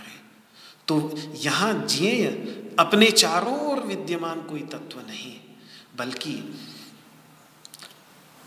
ज्ञान के सम्मुख, ज्ञान के बाहर विद्यमान तत्व नहीं, बल्कि ज्ञान के अंतर्गत। ज्ञान को हम अगर एक क्रिया समझें, एक घटना समझें तो उस घटना के दो छोर हैं।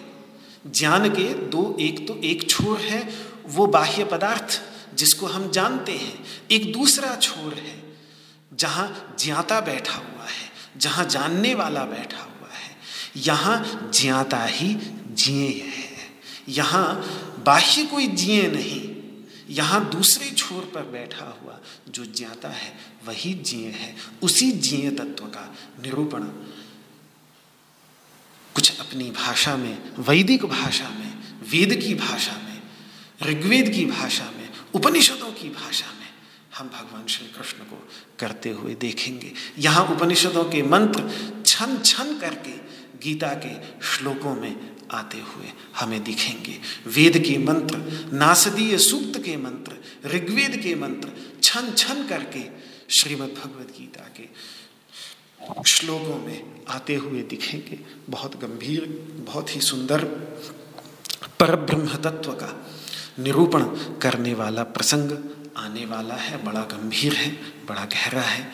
इसको नए सिरे से, कल बारहवें श्लोक से विचार, चिंतन शुरू करेंगे। आज समय सीमा समाप्त हो रही है तो इसको यहीं समाप्त करके।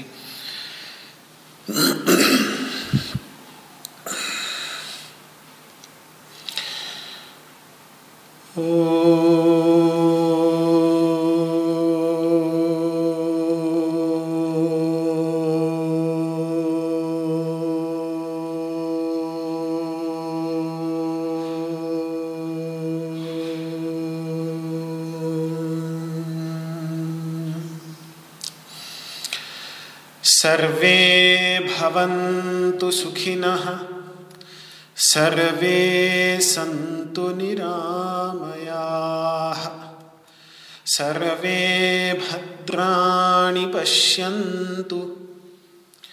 मा कश्चिद्दुःखभाग्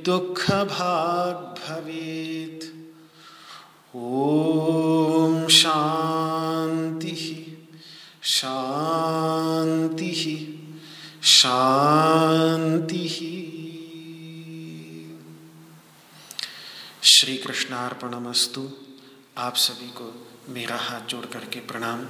जय श्री कृष्ण, जय श्री कृष्ण, जय श्री कृष्ण। पूर्णमदः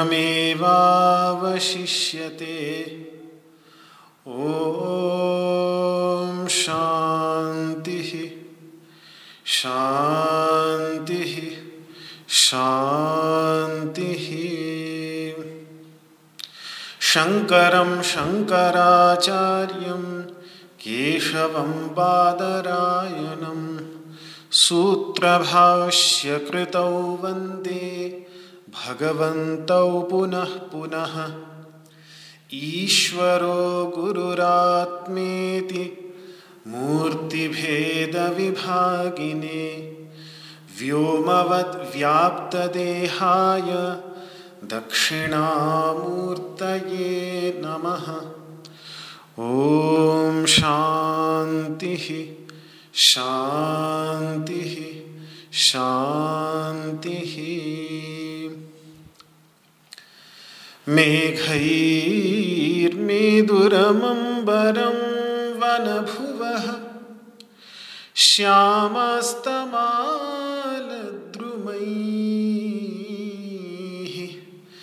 नक्तं भीरुरयं त्वमेव तदिमम् राधे गृहं प्रापया। इत्थं नन्दनिदेशतश्चलितयोः। प्रत्यध्वकुञ्जद्रुमम्। राधा माधवयोर्जयन्ति यमुना। कूले रहः केलयः। ॐ शान्तिः शान्तिः शान्तिः।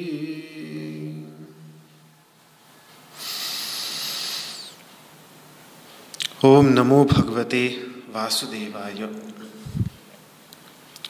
श्रीमद् भगवद गीता के क्षेत्र क्षेत्रज्ञ विभाग योग नामक तेरहवें अध्याय का ग्यारहवा श्लोक।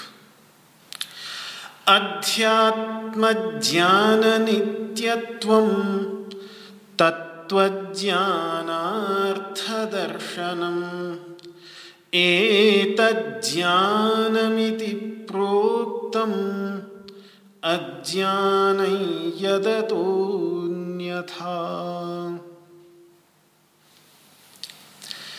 अध्यात्म ज्ञान में नित्य प्रति निष्ठा रखना। तत्व ज्ञान का जो प्रयोजन है, उसको अपनी नज़र से ओझल न होने देना। ये बीस में से अंतिम दो ज्ञान के साधन। इन बीस ज्ञान के साधनों को ही भगवान श्री कृष्ण कह रहे हैं कि ज्ञान कहा गया है और अज्ञानम यदतु अन्यथा। इससे हटकर, इससे विपरीत, इससे उलट जो भी है, वो वो अज्ञान है, उसी को ही अज्ञान कहते हैं। तो अध्यात्म ज्ञान नित्यत्व पर विचार करते हुए मैं कल कह रहा था कि शास्त्रों का काम, चाहे वो श्रीमद् भगवद गीता हो, उपनिषद हो, वेद हो, उनका उद्देश्य हमें अपना आपा बताना नहीं है। क्योंकि अपने आप को तो हम जानते ही हैं, कौन क्या हमें जनाएगा? अपना आपा तो हमें साक्षात अपरोक्ष है। उसे जानने के लिए हमें अन्य किसी उपदेश की आवश्यकता नहीं। लेकिन उसके साथ साथ जो हमने अपने बारे में हज़ारों गलत धारणाएँ बना ली हैं, जो अपने ऊपर न जाने क्या क्या मन, बुद्धि, अहंकार, चित्त, शरीर, इंद्रियाँ, प्राण, इनको तो आरोपित कर ही लिया है। इनके साथ साथ और भी जो हमारे गुण हम एकत्रित कर लेते हैं। हमारी जाति, जिस जाति में हमारा जन्म हुआ है, उसको भी अपने ऊपर आरोपित कर लेते हैं। अपने गुणों को अपने ऊपर आरोपित कर लेते हैं। अपनी क्रियाओं को अपने ऊपर आरोपित कर लेते हैं और अपने जो संबंध हैं, उन संबंधों को भी अपने ऊपर आरोपित कर लेते हैं। और फिर हम अपनी ओर जब देखते हैं तो इन सबों, इन सब वस्तुओं से रंगी हुई दृष्टि हमारी होती है। मन, बुद्धि, अहंकार, चित्त से लेकर जो हमारे संबंध, धन के साथ में संबंध, पद के साथ संबंध तो वो सब हम अपने साथ जोड़ लेते हैं। तो केवल इनको अलग करना, इसीलिए आदेश नाथों में एक बड़ी, जब वो एक दूसरे को, जो नाथ परंपरा के संत होते हैं वो जब एक दूसरे को अभिवादन, एक दूसरे का अभिवादन करते हैं तो बोलते हैं, आदेश महाराज, आदेश। उनके अभिवादन। तो वो आदेश है क्या? वो आदेश वास्तव में उपनिषद का सबसे बड़ा उपदेश है। सबसे बड़े उपदेश को ही आदेश कहते हैं। उपदेश सैकड़ों हो सकते हैं, लेकिन आदेश जो है, वो एक ही है। अथात आदेश। आदेश उपनिषद में एक ही है। नेति नेति। यह भी नहीं, यह भी नहीं। तुम ये भी नहीं। बस जो जो लगे कि मैं ये हूँ, मैं ये हूँ, उसको कहते चले जाओ कि नहीं, मैं तो ये भी नहीं हूँ, मैं तो ये भी नहीं हूँ, मैं तो ये भी नहीं हूँ। जो जो विषय रूप से अपने आप को प्रस्तुत करता चला जाए, उसको नकारते चले जाओ कि नहीं, ये नहीं, जो इसको देख रहा है, वो मैं हूँ। ये नहीं, जो इसको देख रहा है, वो मैं हूँ। तो जो जो विषय रूप से अपने को प्रस्तुत करता चला जाए उस सबको नकारते हुए उन सभी का जो विषयी है, उन सभी को जो जानने वाला है, वो मैं हूँ। ऐसी अनुभूति कराने वाला जो। उसके बाद कोई और उपदेश रह ही नहीं जाता, क्योंकि जब सबको नकार दिया तो सबको नकार देने के बाद जो तत्व बचता है, उस तत्व को आप किस शब्द से द्योतित करेंगे? कोई शब्द भी उसके लिए न मिलेगा कहने के लिए। मौन ही उसको द्योतित कर सकता है। इसीलिए ओम इस ध्वनि की समाप्ति के बाद, जो अंत में अमात्र मात्रा है, जो चौथी मात्रा है, तुरीय मात्रा जिसको कहते हैं, जो पूर्ण मौन ओंकार के अंत में विद्यमान है, वही ओंकार के अंत में विद्यमान अवश्यम भावी मौन ही उसको द्योतित कर सकता है, बाकी कोई वस्तु उसको द्योतित नहीं कर सकती। ये सब बातें अभी आगे जब भगवान श्री कृष्ण अभी तो ज्ञान के साधनों का निरूपण कर रहे हैं, जब ज्ञेय तत्व का निरूपण करेंगे इस ज्ञान के द्वारा जो जिए हैं तो ये सब बातें भगवान हमारे सामने रखेंगे।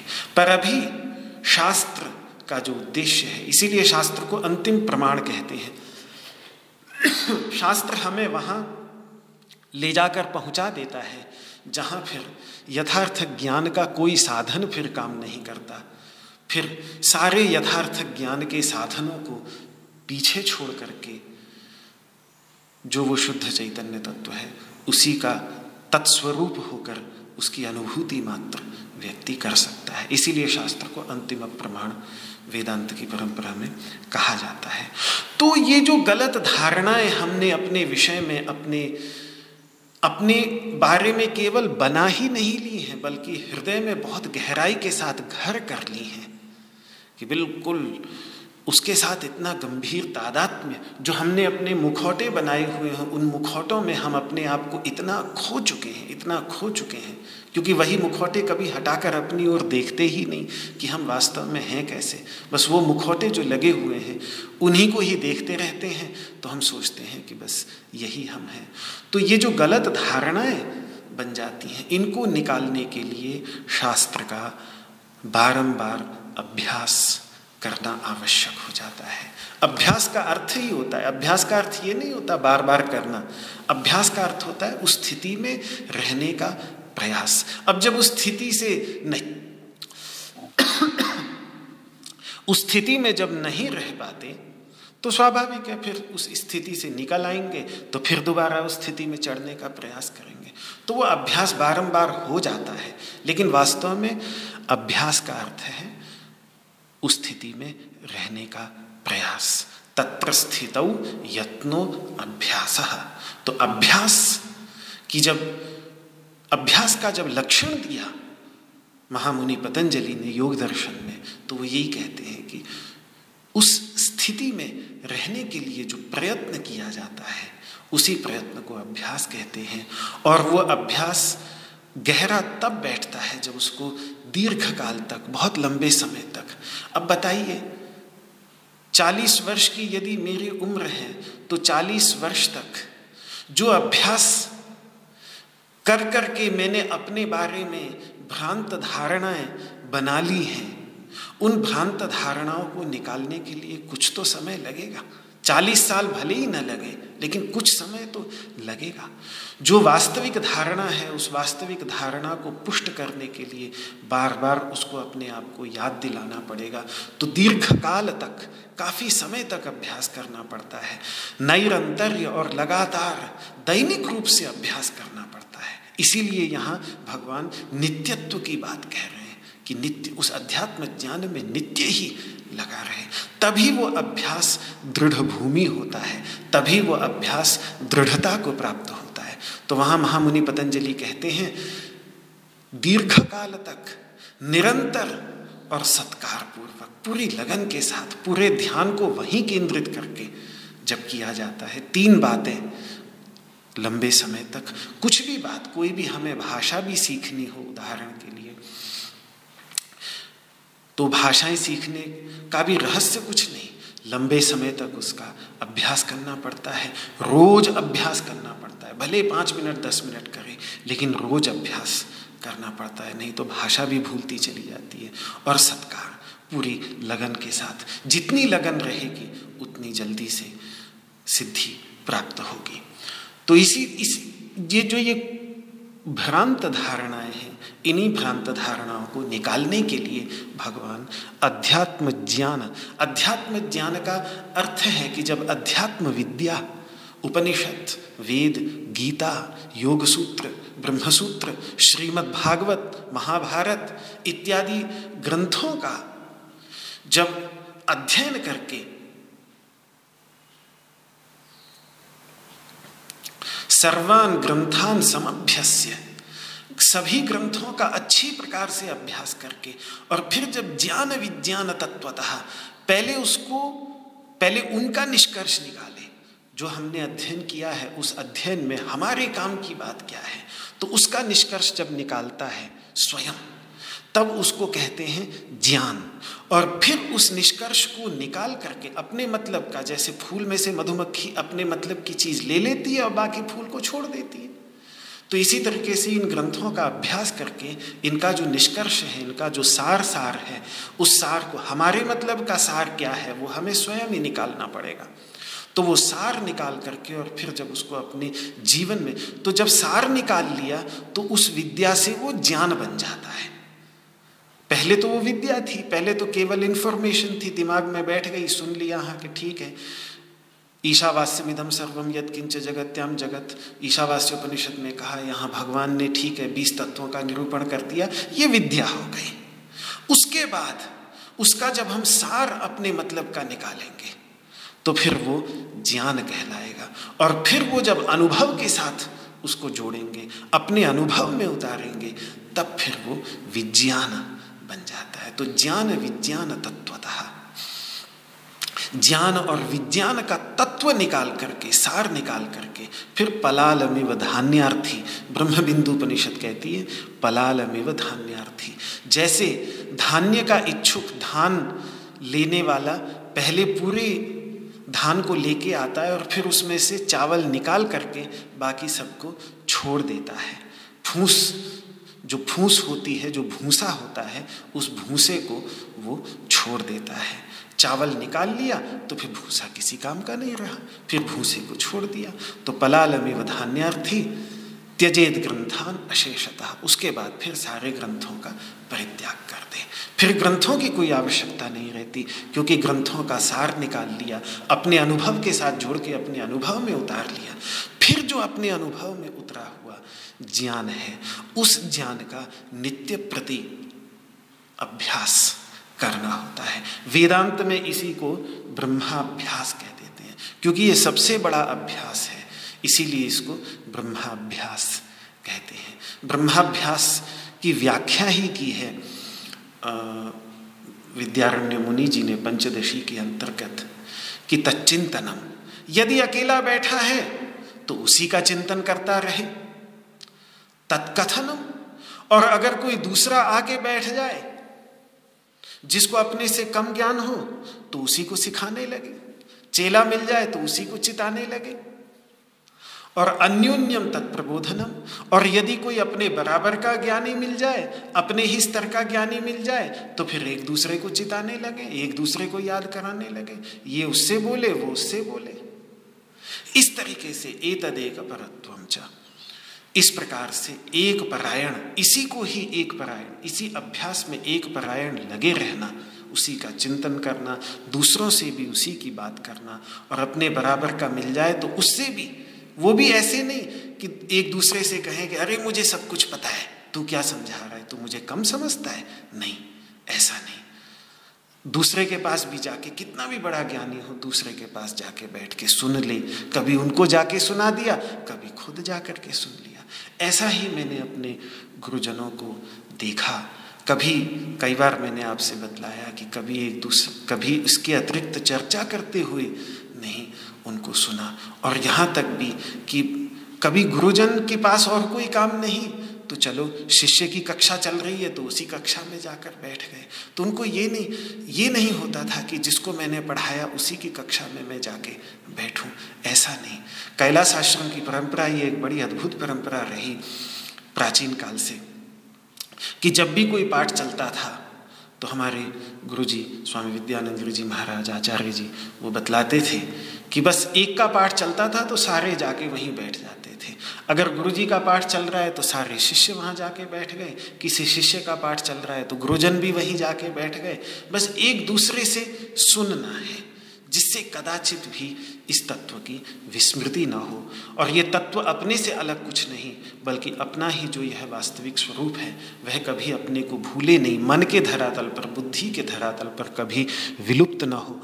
और पुराने संस्कार, जो इससे पहले के संसार के संस्कार हैं, वो संसार के संस्कार दोबारा दृढ़ न हो।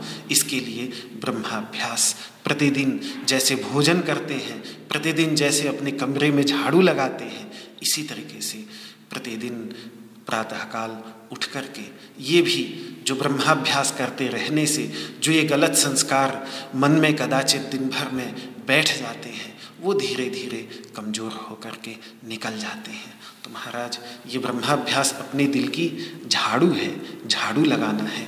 लगाते रहिए, जिससे ये दिल, ये शिवाला ये देवालय प्रतिदिन साफ़, स्वच्छ और पवित्र बना रहे। यही बात यहाँ पर भगवान अध्यात्म ज्ञान नित्यत्व, इसकी बात कह रहे हैं कि अध्यात्म ज्ञान में नित्य प्रति निष्ठापूर्वक लगा रहे। वेदांत के आचार्य तो यहाँ तक कह देते हैं कि ब्रह्माभ्यास में कोई नियम नहीं। जब चाहे करिए, प्रतिदिन करिए, प्रतिक्षण करिए।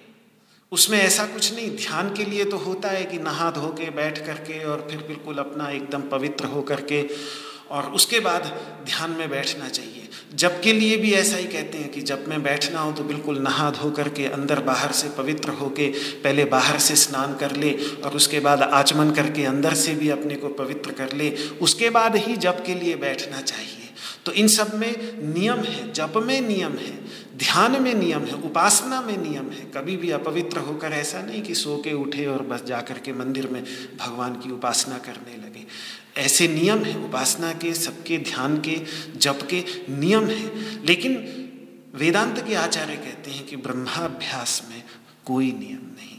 जब चाहे करिए, प्रतिदिन करिए, प्रतिक्षण करिए। और दूसरों के साथ, यहाँ तक भी कहते हैं कि इसमें ब्रह्माभ्यास में जोड़ते जाइए सब कुछ, जो कुछ भी जोड़ना है, कोई बात नहीं। साथ में इसीलिए कहते हैं कि इतिहास की अनंत कथाएँ हैं, पुराणों की अनंत कथाएँ हैं। उन सब अनंत कथा कहानियों को इसी ब्रह्माभ्यास के साथ जोड़ते हुए ब्रह्माभ्यास कर, करिए और अपनी और दूसरों की बुद्धि का विनोद भी करते रहिए और ब्रह्माभ्यास भी करते रहिए। ये बात विद्यारण्य मुनि जी ने पंचदशी में कथनादौ न निर्बंध, ये तच्चिंतनम तत्कथनम ये जो ब्रह्माभ्यास के चिंतन, कथन, प्रबोधन में कोई भी निर्बंध नहीं है, कोई भी नियम नहीं है, बल्कि अनंत इतिहासाद्य ही विनोद, अनंत जो कथाएँ हैं, इतिहास की, पुराण की, अनंत कथाएँ हैं, इन अनंत कथाओं के माध्यम से विनोद अपना भी करते रहिए और दूसरों का भी विनोद करते रहिए।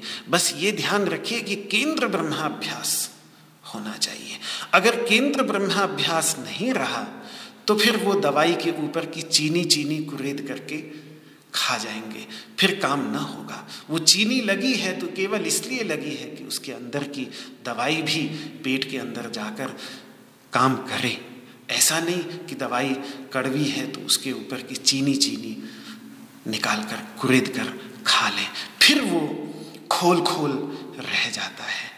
तो अनंत कथा जो भगवान की हैं, हरि अनंत, हरि कथा अनंता, जैसे गोस्वामी तुलसीदास जी कहते हैं कि हरि स्वयं अनंत हैं, उनकी कथाएँ भी अनंत हैं। तो बस ब्रह्माभ्यास करते करते बीच में भगवान राम की लीलाओं का भी गान कर लिया, भगवान श्री कृष्ण का भी, की भी लीलाओं का गान कर लिया, और भी अवतार हैं, उन सभी की लीलाओं का गान कर लिया। अवताराह्य असंख्य या असंख्य अवतार हैं, कुछ विभूति योग के अंतर्गत गिनाए।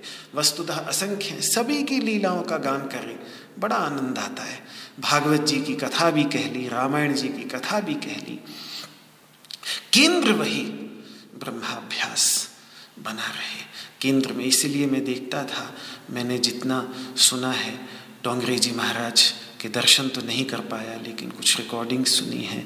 बाकी कृष्ण शंकर शास्त्री जी महाराज जैसे जो ये भागवत के कथाकार भी होते थे तो उनके केंद्र में वही ब्रह्माभ्यास रहा था दृष्टि कहीं वहाँ से दूर जाती नहीं थी।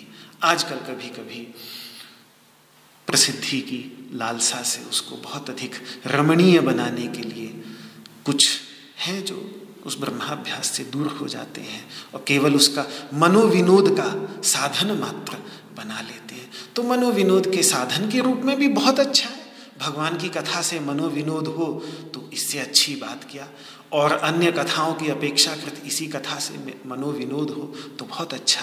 लेकिन वो एक कथाकार का दायित्व होना चाहिए कि वो साथ साथ में ये ब्रह्माभ्यास की ओर भी अग्रसर करता रहे। तो जीवन का प्रत्येक क्षण ही परमात्मा स्वरूप बन जाता है। इसी प्रकार हमारी भारतीय परंपरा में रामायण रामायण के अनेक स्वरूप, अध्यात्म रामायण, उत्तर रामायण, वाल्मीकि रामायण, ये सब ब्रह्माभ्यास के साथ, महाभारत, अठारह पुराण, अठारह उप पुराण ये सब के सब ब्रह्माभ्यास के ही अंग बन जाते हैं। और भागवत जी का तो कहना ही क्या, वो तो है ही परमहंसों की संहिता, जो ये अध्यात्म ज्ञान नित्यत्व का अभ्यास करते हैं, ब्रह्माभ्यास करते हैं। उनकी रमण करने के लिए भागवत जी से बढ़कर कोई संहिता हो, कोई ग्रंथ हो, कोई उपदेश हो, इसीलिए भगवान श्री कृष्ण का उसको साक्षात ग्रंथावतार ही कहते हैं। और फिर जब ये प्रश्न कि बस नित्य करते रहिए, कब तक? तो कहा, जब तक नींद ना आ जाए और उसके बाद जीवन में कब तक करना है तो जब तक मृत्यु ना आ जाए। ये बात आसुक्ते आमृते कालम नएद वेदांत चिंतया। सोने पर्यंत दिन में सोने पर्यंत और इस जीवन की जो परम शैया, परम सुषुप्ति अंतिम सुषुप्ति मृत्यु, तब तक ये वेद के निष्कर्ष का चिंतन चलता रहे। बस यही अध्यात्म ज्ञान नित्यत्व है। ये अध्यात्म ज्ञान नित्यत्व की चर्चा हुई। अब इसके बाद जो अगला ज्ञान का साधन, अंतिम ज्ञान का साधन भगवान ने कहा, वो है तत्व ज्ञान अर्थ दर्शनम। तत्व ज्ञान का जो प्रयोजन है, उसको अपनी नज़र से कभी भी ओझल न होने देना। अध्यात्म ज्ञान की दैनिक साधना करते हुए जिस समय कदाचित अपने दैनिक कार्य के कारण कोई भी जो दैनिक कार्य है, उनके परिणाम स्वरूप अन्य कार्यों की ओर भी ध्यान देना ही पड़ता है। शरीर को चलाने के लिए भोजन भी करना है, शयन भी करना है, ये सब भी करना है।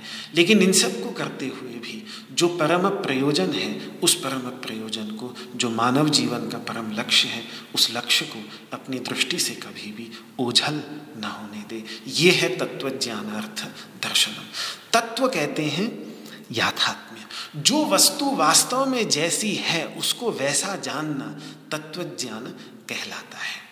बहुत सारी वस्तुएँ दिखती कुछ और हैं, पर गहराई से चिंतन करने पर होती कुछ और हैं। जो वे वस्तुएँ वास्तव में होती हैं, उसे ही उन वस्तुओं का तत्व कहा जाता है। जैसे इसके कई उदाहरण दिए जा सकते हैं। पहला उदाहरण है, जैसे सांप और रस्सी का बड़ा प्रसिद्ध उदाहरण वेदांत के अंतर्गत दिया जाता है कि रस्सी उस समय सांप जैसी दिख रही है, पर होती रस्सी ही है। वो सांप वास्तव में वहाँ होता नहीं तो रस्सी हुई तत्व। तो तत्व का ज्ञान हुआ मतलब जो सांप जैसा दिख रहा है, उसको रस्सी करके समझ लेना, यही हो गया तत्व ज्ञान। जो वस्तु जो रस्सी जैसी थी, उसको वैसा ही समझ लेना। उसको जो और कुछ माने बैठे थे, उस भ्रांत धारणा से मुक्त करके जो वो वास्तव में है, उसको जैसी वो है, उसको वैसे जान लेना, ये है तत्व ज्ञान इसी प्रकार अपने विषय में जो भ्रांत धारणाएँ बना लेते हैं, उन भ्रांत धारणाओं को हटा करके, जो हम वास्तव में जैसे हैं, उनको, उस अपने आप को वास्तव में वैसे ही जान लेना। इसको कहेंगे तत्व ज्ञान इसको कहेंगे याथात्म ज्ञान। दूसरा उदाहरण दिया जा सकता है कि जैसे स्वप्न स्वप्न में सब कुछ मिथ्या हो सकता है, सब कुछ झूठा है, ठीक है। लेकिन उन सबका अनुभव करने वाला जो चैतन्य है, वो मिथ्या नहीं हो सकता, वो झूठा नहीं हो सकता, वो वहाँ पर विद्यमान है। और इसी प्रकार से जो संस्कार स्वप्न के विभिन्न पात्रों के रूप में अपने आप को प्रस्तुत कर रहे हैं, वो संस्कार भी वास्तव में हमारे अंतर्गत विद्यमान है। तभी तो वही संस्कार निकल निकल करके जो चित्त के अंतर्गत दबे हुए हैं, वो संस्कार निकल निकल करके अपने को उस सारे जगत के रूप में हमारे सामने प्रस्तुत करते हैं। तो जिस रूप में वो प्रस्तुत कर रहे हैं, वो नाम और रूप झूठा हो सकता है, लेकिन वो संस्कार सच्चे हैं। और उन संस्कारों का अनुभव करने वाला चैतन्य जो है, वो सच है। तो वहाँ स्वप्न के अंतर्गत भी, स्वप्न कितना भी झूठा हो, लेकिन उसके अंतर्गत दो तत्व हैं। एक तो हो गए संस्कार, उनको आप संस्कार कह लीजिए, वासनाएँ कह लीजिए, और एक उनका अनुभव करने वाला, उनका भोग करने वाला चैतन्य।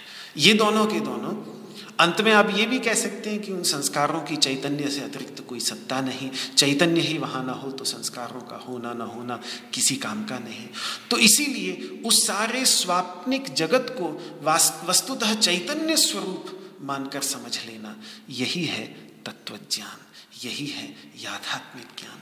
तो वहाँ जितना भी अवास्तविक है, उस वास्तविक के अंतर्गत वास्तविक क्या है, उसको ढूंढ करके समझ लेना, यही है तत्व ज्ञान और भी ये दो उदाहरण भ्रम के हुए। अब हम व्यवहार में भी अगर उदाहरण लें तो जैसे कुम्हार की दुकानों में, दुकान में अनेकों आकार प्रकार के मिट्टी के बर्तन और वस्तुएँ पड़ी होती हैं। उन सब वस्तुओं का तत्व याथात्म्य सार एक ही है, मिट्टी। तो ठीक है, वो सब उसके अलग अलग आकार अलग अलग नाम हैं अलग अलग रूप हैं, लेकिन उन सभी के अंतर्गत तत्व जो है, वो एक ही चीज़ है, वो मिट्टी। तो उस मिट्टी का ज्ञान प्राप्त कर लेना ही उन सभी के तत्व का ज्ञान होगा। तो इसी प्रकार इस सारे भेदमय चित्र विचित्र जगत का जो तत्व है, जो याथात्म्य है, जो सार है, शुद्ध चैतन्य, उस का ज्ञान प्राप्त कर लेना यही है तत्व ज्ञान। और ज्ञान का अर्थ होगा अनुभूति, साक्षात्कार। तो इस जीय तत्व का निरूपण अब अगले श्लोक से करेंगे। तत्व ज्ञान का जो जीव तत्व है, जो सार तत्व है, उस सार तत्व क्या है, वो तुरंत अब अगले श्लोक से उसी का ही निरूपण होगा। तो यहाँ केवल तत्व ज्ञान की बात की कि तत्व तत्व का ज्ञान, तत्व का थोड़ा मैं अर्थ समझाना चाह रहा था कि तत्व का अर्थ क्या होता है। वो सारभूत सार सार को ही तत्व कहते हैं। जैसे गन्ना हुआ तो गन्ने में से तत्व उसके अंतर्गत गन्ने का रस है। बाकी जितना फूक है, वो सारा का सारा निकाल कर फेंक दिया। उसका भी और तत्व निकालेंगे तो फिर गुड़ निकलेगा। जो रस में भी गंदगी होगी, वो गंदगी निकाल देंगे तो गुड़ तत्व हो गया उसका। अब गुड़ को भी अगर और जो आगे की प्रक्रियाएँ हैं, उन आगे की प्रक्रियाओं के द्वारा जब बिल्कुल उसका शुद्धिकरण करके मिश्री के रूप में तैयार होता है तो वो शुद्ध जो मिष्ट तत्व है वो मिष्ट तत्व। जो पहले से गन्ने के अंतर्गत विद्यमान था, लेकिन कहाँ गन्ना और कहाँ मिश्री? कितना फ़र्क है उनके अंतर्गत। लेकिन ये तत्व में से तत्व निकलता चला जाता है। तो फिर इसी तरीके से ये शरीर एक गन्ने की तरह है।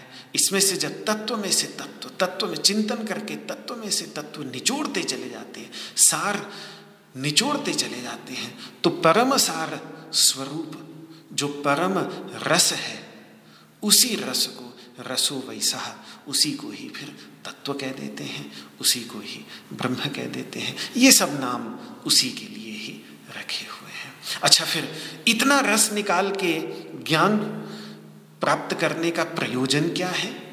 प्रयोजन यही है, मोक्ष। एक ही प्रयोजन है, मोक्ष।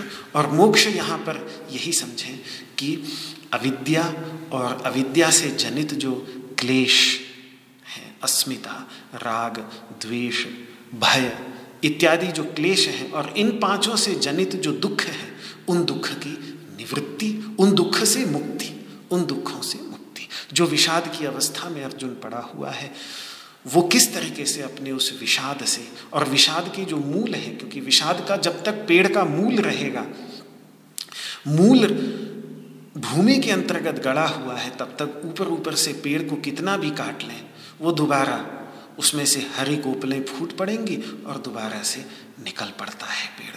तो मूल से समूलोच्छेदन करना पड़ता है, मूल से उसको उखाड़ना पड़ता है। तो मूल उसका यही है, अविद्या, अस्मिता।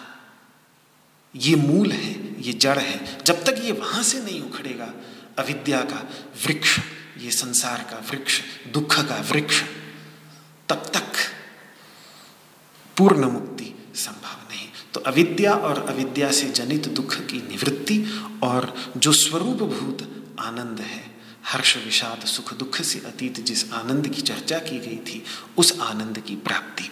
यही है तत्वज्ञान का अर्थ, यही है तत्वज्ञान का प्रयोजन। तो उसका सतत दर्शन करते रहना अर्थात सतत आलोचन करते रहना, जिससे वह कभी अपनी दृष्टि से दूर ना हो जाए। यही है, ये मुक्तावस्था अभी यही विद्यमान है। एक बार दृष्टि में आ तो जाए, और जब एक बार दृष्टि में आ जाए अध्यात्म ज्ञान नित्यत्व के द्वारा, वो एक बार दृष्टि में आ जाए तो फिर उसको अपनी दृष्टि से ओझल न होने देना। ध्यान के अभ्यास, उपासना, जितने भी साधन बतलाए गए हैं, वो सब साधन इसी में सहायक होते हैं। कि ये ओझल ना हो। ये अपनी आँखों के सामने सदा रहा ही आए।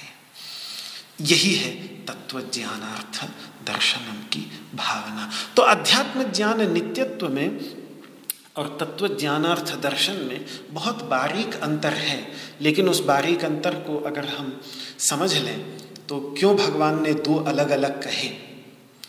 अध्यात्म ज्ञान नित्यत्व है, ज्ञान की साधना में नित्य प्रति लगे रहना और तत्व ज्ञानार्थ दर्शन है, उस ज्ञान के लक्ष्य को कभी भी अपनी नज़रों से ओझल न होने देना। पहला है त्वम पदार्थ का शोधन, तत्वमसी में से त्वम किसको कह रहे हैं?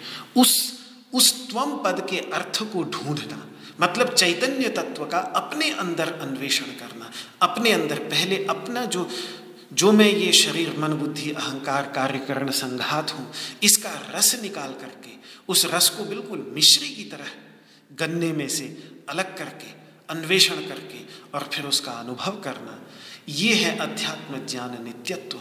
और दूसरा है तत्पद के अर्थ का शोधन, यानी वही चैतन्य तत्व, जो सार रूप से अपने चारों ओर सभी पदार्थों में विद्यमान है। उसको अपने चारों ओर कभी भी ओझल न होने देना। किसी का भी अनुभव करें, किसी का भी दर्शन करें, वही है ऐसी कभी भी विस्मृति न होना। तो अध्यात्म ज्ञान नित्यत्व और तत्व ज्ञानार्थ दर्शन। अध्यात्म ज्ञान नित्यत्व में आत्मज्ञान नित्यत्व है। अपने अंदर उसको प्रतिदिन ढूंढते रहना। और जब अपने अंतर्गत वो मिलता रहेगा प्रतिदिन तो फिर अपने चारों ओर भी कभी भी ओझल ना होगा। तो ये तत्व जो है, जो इस सब का, इदम का जो सार है तत्व अपने चारों ओर जो यह सब जगत दिख रहा है, उसका जो सार है तत्व, उसका भी दर्शन प्रतिदिन होता रहेगा। तो ये दो जो साधन भगवान श्री कृष्ण ने दैनिक, जे साधन स्वयं भगवान श्री कृष्ण भी हमें दैनिक रूप से करते हुए दिख रहे हैं, संसार के अंतर्गत पूरी तरह से रहकर भी वो प्रतिदिन ब्रह्म मुहूर्त में उठकर दिखता है, जो उनकी दैनिक चर्या महाभारत में बताई है। बहुत सुंदर दैनिक चर्या है, कभी प्रसंग होगा तो उसका विस्तृत निरूपण करेंगे।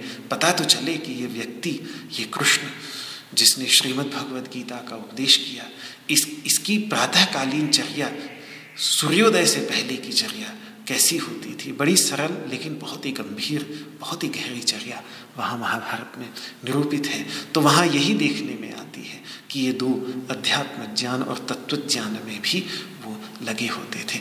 तो यहाँ जो ज्ञान शब्द का प्रयोग किया, ये अंतिम बीस साधनों में जो दो अंतिम साधन थे, इनमें ज्ञान शब्द का प्रयोग हमको स्पष्ट रूप से होते हुए दिख रहा है।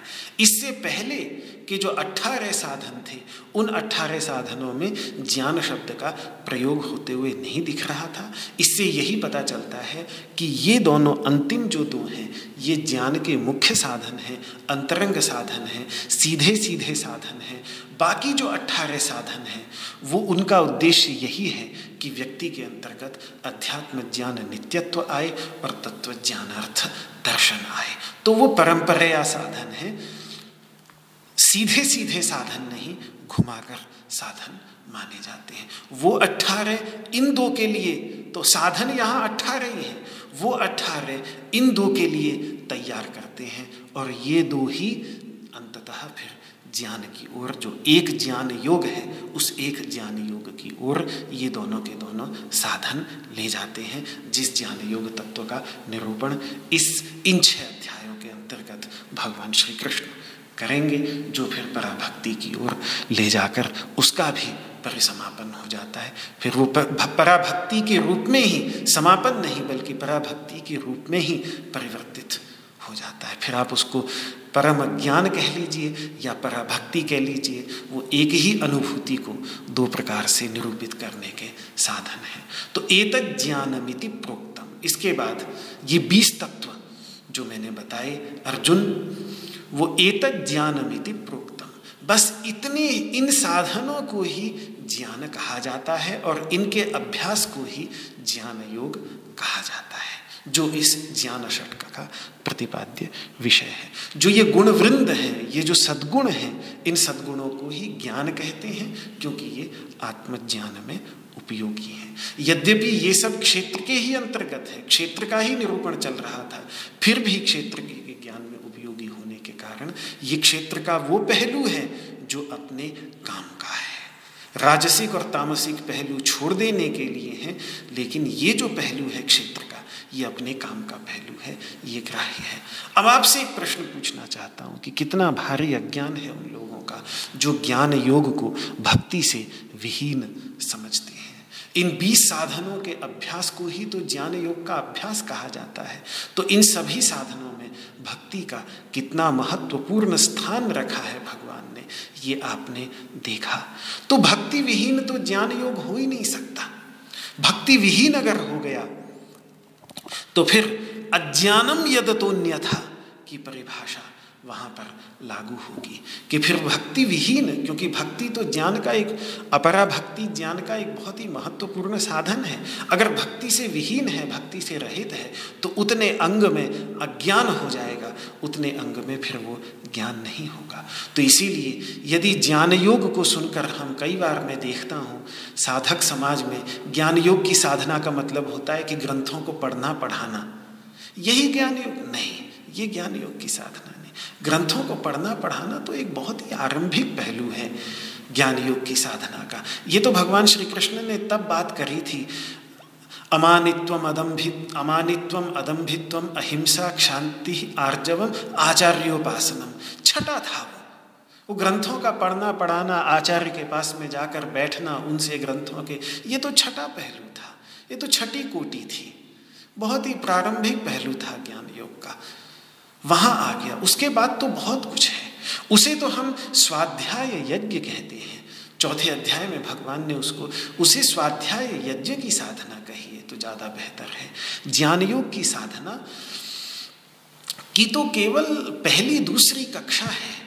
वहाँ, यहाँ ग्रेजुएशन जो मिलता है वो तो तभी जाकर मिलता है जब मई चानन्य योगे न भक्ति रव्य भिचारिणी। जब जीवन के अंतर्गत भक्ति आती है, तभी ज्ञान योग में ग्रेजुएशन होता है। अज्ञानम यद तो अन्यथा। और इन बीस से विपरीत जो कुछ भी है, ज्ञान के साधन सभी सत्वगुण प्रधान है। रजोगुण एवं तमोगुण प्रधान जो कुछ भी है, वो सब अज्ञान के अंतर्गत ही आ जाएगा, अज्ञान में अंतर्भूत होगा। इससे उल्टा, अन्यथा अन्यथा का अर्थ है विपर्य, उल्टा। उल्टा जितना भी है, वह अज्ञान ही है। इससे अतिरिक्त जितना भी क्षेत्र का कार्य है, वह आत्मज्ञान का विरोधी है। आत्मज्ञान में बाधक है, आत्मज्ञान में बाधा उत्पन्न करता है। साधक यही है। तो अब उल्टा उल्टा बैठा ले तो मानित, अमानित्व का उल्टा मानित्व यानी अभिमान। अदम्भित्व का उल्टा यानी दम्भित्व यानी दिखावा या पाखंड, अहिंसा का उल्टा हिंसा, शांति का उल्टा क्षमा न करना, आर्जव सीधेपन का उल्टा टेढ़ापन, आचार्य की उपासना न करना, ग्रंथों का अध्ययन अध्यापन न करना, श्रवण न करना, इसका उल्ट ये इसी प्रकार से फिर शुचि की बात की तो अशुद्धि, मन की स्थिरता की बात की तो उसका उल्टा हो जाएगा मन की चंचलता, इंद्रियों पर संयम न होना ये इत्यादि इत्यादि, उल्टे जितने भी हैं, वो सब अज्ञान ही, अज्ञान की ही कोटि में आएँगे। तो बस दोबारा मैं ध्यान दिलाने चाहता हूँ इस बात पर कि इस परिभाषा के अनुसार भक्ति विहीन सेवा विहीन प्रेम विहीन तथा कथित ज्ञान, वैसे तो वास्तविक ज्ञान तो हो ही नहीं सकता, क्योंकि वो उतर ही नहीं पाएगा जीवन के अंतर्गत जब जब तक भक्ति, सेवा और प्रेम ये जीवन में न हो, भक्ति के जो ये दो तत्व हैं, एक भज सेवायाम और एक सात्वस्मिन परम प्रेम स्वरूपा। भक्ति के दो तत्व हैं, एक सेवा और एक प्रेम। ये दोनों के दोनों जीवन में नहीं उतरेंगे, तब तक ज्ञान कभी जीवन में आ ही नहीं सकता। बिल्कुल असंभव है।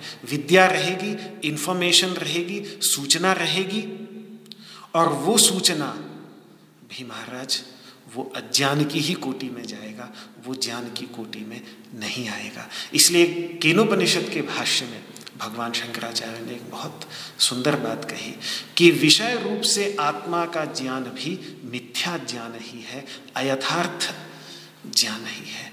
वो विषयी रूप से जब तक उसकी अनुभूति नहीं होगी, तब तक वो यथार्थ ज्ञान अपने से अलग करके, हम आत्मा के विषय में ग्रंथों से सुन सुन करके कितना भी ज्ञान प्राप्त कर ले, जब तक वो जीवन में अंदर नहीं उतरेगा, तब तक वो मिथ्या ज्ञान ही रहेगा। और वो मिथ्या ज्ञान तब तक रहा ही आता है, जब तक जीवन में भक्ति की सरिता प्रवाहित नहीं होती। जब तक जीवन में सेवा ना हो, जब तक जीवन में प्रेम ना हो, तब तक वो विद्या, वो ज्ञान शोभित नहीं होता। उसकी कोई शोभा नहीं बनती। उसमें कोई सौंदर्य नहीं आता। उसमें कोई निखार नहीं आता। यही बात भागवत जी में बहुत प्रारंभ में कह दी गई है कि नैष्कर्म्यमप्यच्युत भाव वर्जितम न शोभते ज्ञानमलम निरंजनम ये ज्ञान अगर अच्युत भाव से रहित है,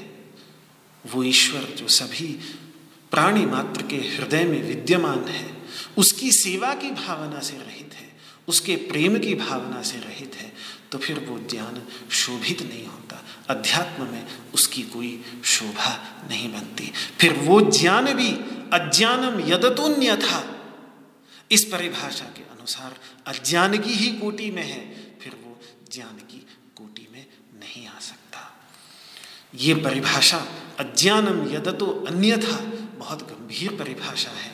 एक एक बिंदु में इसको उठा, उठाकर। और कभी भी ये जो परिभाषाएँ हैं, ये मैं कई बार इस बात को कहता हूँ कि कभी भी इन परिभाषाओं का प्रयोग खिड़की की तरह दूसरों के जीवन में झांकने के लिए मत करो। जैसे हम अपनी खिड़कियों से दूसरों की ओर झांकते हैं, दूसरों के घरों में झांकते हैं, दूसरों के जीवन में झांकते हैं, ऐसे खिड़की की तरह इस, इन साधनों का प्रयोग कभी भी दूसरों के जीवन में झांकने की कोशिश मत करो कि वो दम्भी है, कि पाखंडी है, कि क्या है। नहीं, ये साधक का काम नहीं। और ये इन साधनाओं का उपयोग भी नहीं। इनका उपयोग है दर्पण की तरह, कि इनको अपने सामने रख करके अपने को इनकी कसौटी पर कसना है, कि अपने अंतर एक दिन बैठा लें अपने मन में कि आज मुझे अदम्भित्व की साधना, अमानित्व की साधना करनी है। तो फिर जीवन में ये गहराई से चिंतन करें कि कहाँ कहाँ मेरे अंतर्गत मान प्रतीत हो रहा है, उस मान को मुझे ढूंढना है, कहाँ कहाँ दम्भ प्रतीत हो रहा है। तो एक एक दिन बिल्कुल इनमें लगाएँगे, वैसे तो जीवन भर भी कम है, वर्ष भी कम है, लेकिन इस तरीके से इन, ये कसौटियाँ भगवान ने दी हैं कि इन कसौटियों पर साधक अपने को कस करके ये देखे कि मैं कहाँ पर खड़ा हूँ। और फिर वहाँ से आगे वो साधना के मार्ग पर चले। ये इनका उद्देश्य है। तो महाराज, खिड़की की तरह प्रयोग न करें इसका।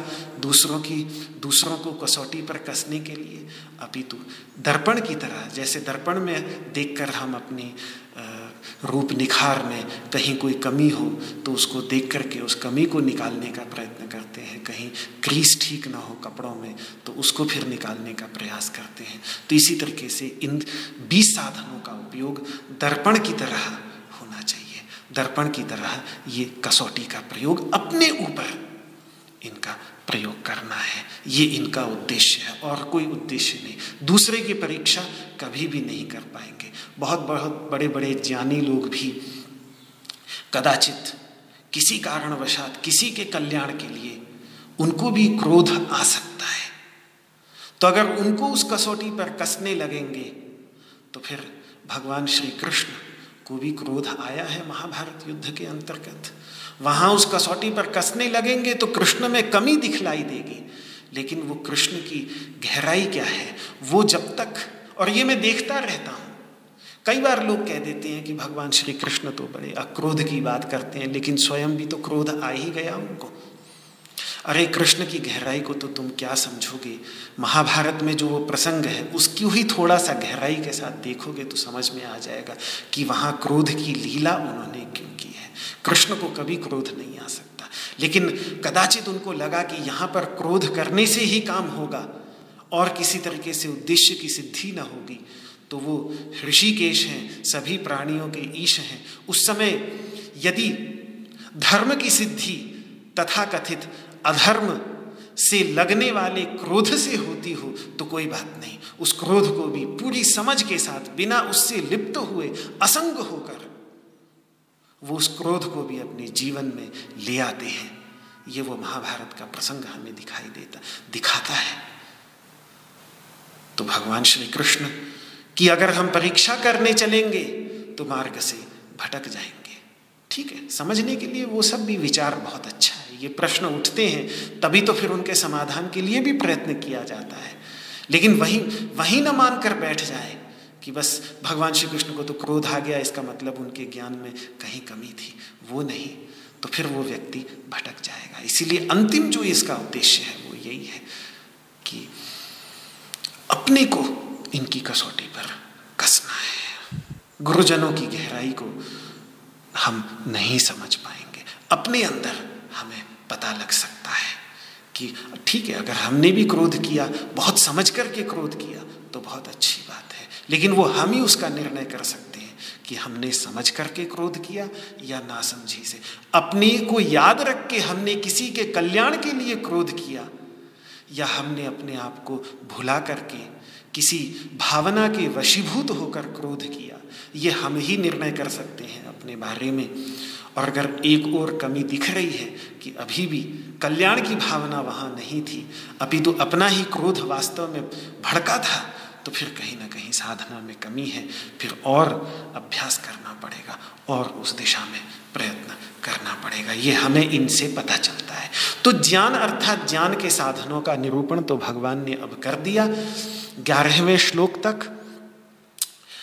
पर अब ज्ञान है तो इसका अर्थ है कि उस ज्ञान का विषय भी कोई होगा ही। ज्ञान है तो इसका मतलब उस ज्ञान के द्वारा जिए भी कोई होगा ही। कि भाई ठीक है, ज्ञान तो आपने बतला दिया। अब इस ज्ञान से जानना किसे है? इस ज्ञान से जिसे जाना जाएगा, वो ज्ञेय तत्व कैसा है? इस ज्ञान से जानने योग्य कौन है? तो उस ज्ञेय तत्व का निरूपण।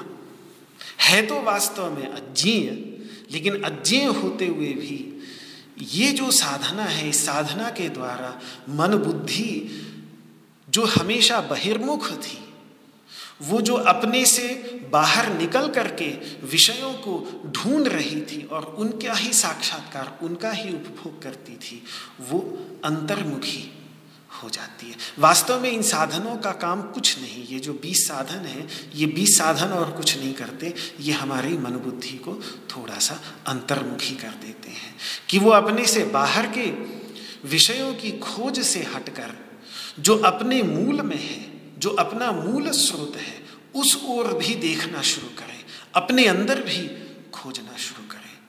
तो यहाँ ज्ञेय अपने चारों ओर विद्यमान कोई तत्व नहीं, बल्कि ज्ञान के सम्मुख, ज्ञान के बाहर विद्यमान तत्व नहीं, बल्कि ज्ञान के अंतर्गत, ज्ञान को हम अगर एक क्रिया समझें, एक घटना समझें तो उस घटना के दो छोर हैं। ज्ञान के दो एक तो एक छोर है, वो बाह्य पदार्थ जिसको हम जानते हैं, एक दूसरा छोर है, जहाँ ज्ञाता बैठा हुआ है, जहाँ जानने वाला बैठा हुआ है। यहाँ ज्ञाता ही जिए है। यहाँ बाह्य कोई जिए नहीं, यहाँ दूसरे छोर पर बैठा हुआ जो ज्ञाता है, वही जिए है। उसी जिए तत्व का निरूपण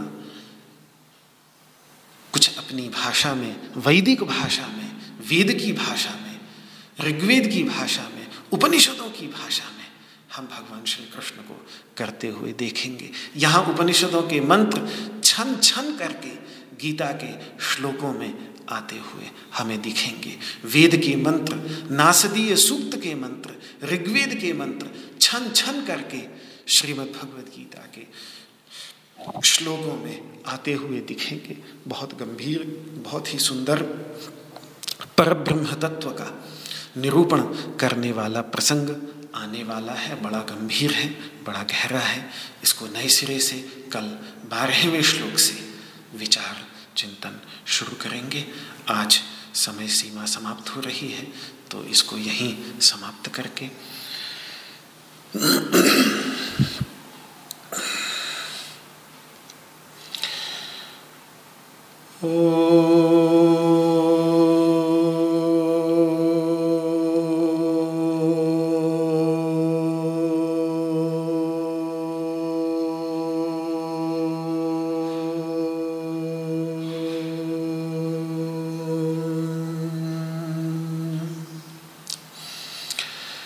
सर्वे भवन्तु सुखिनः सर्वे सन्तु निरामयाः।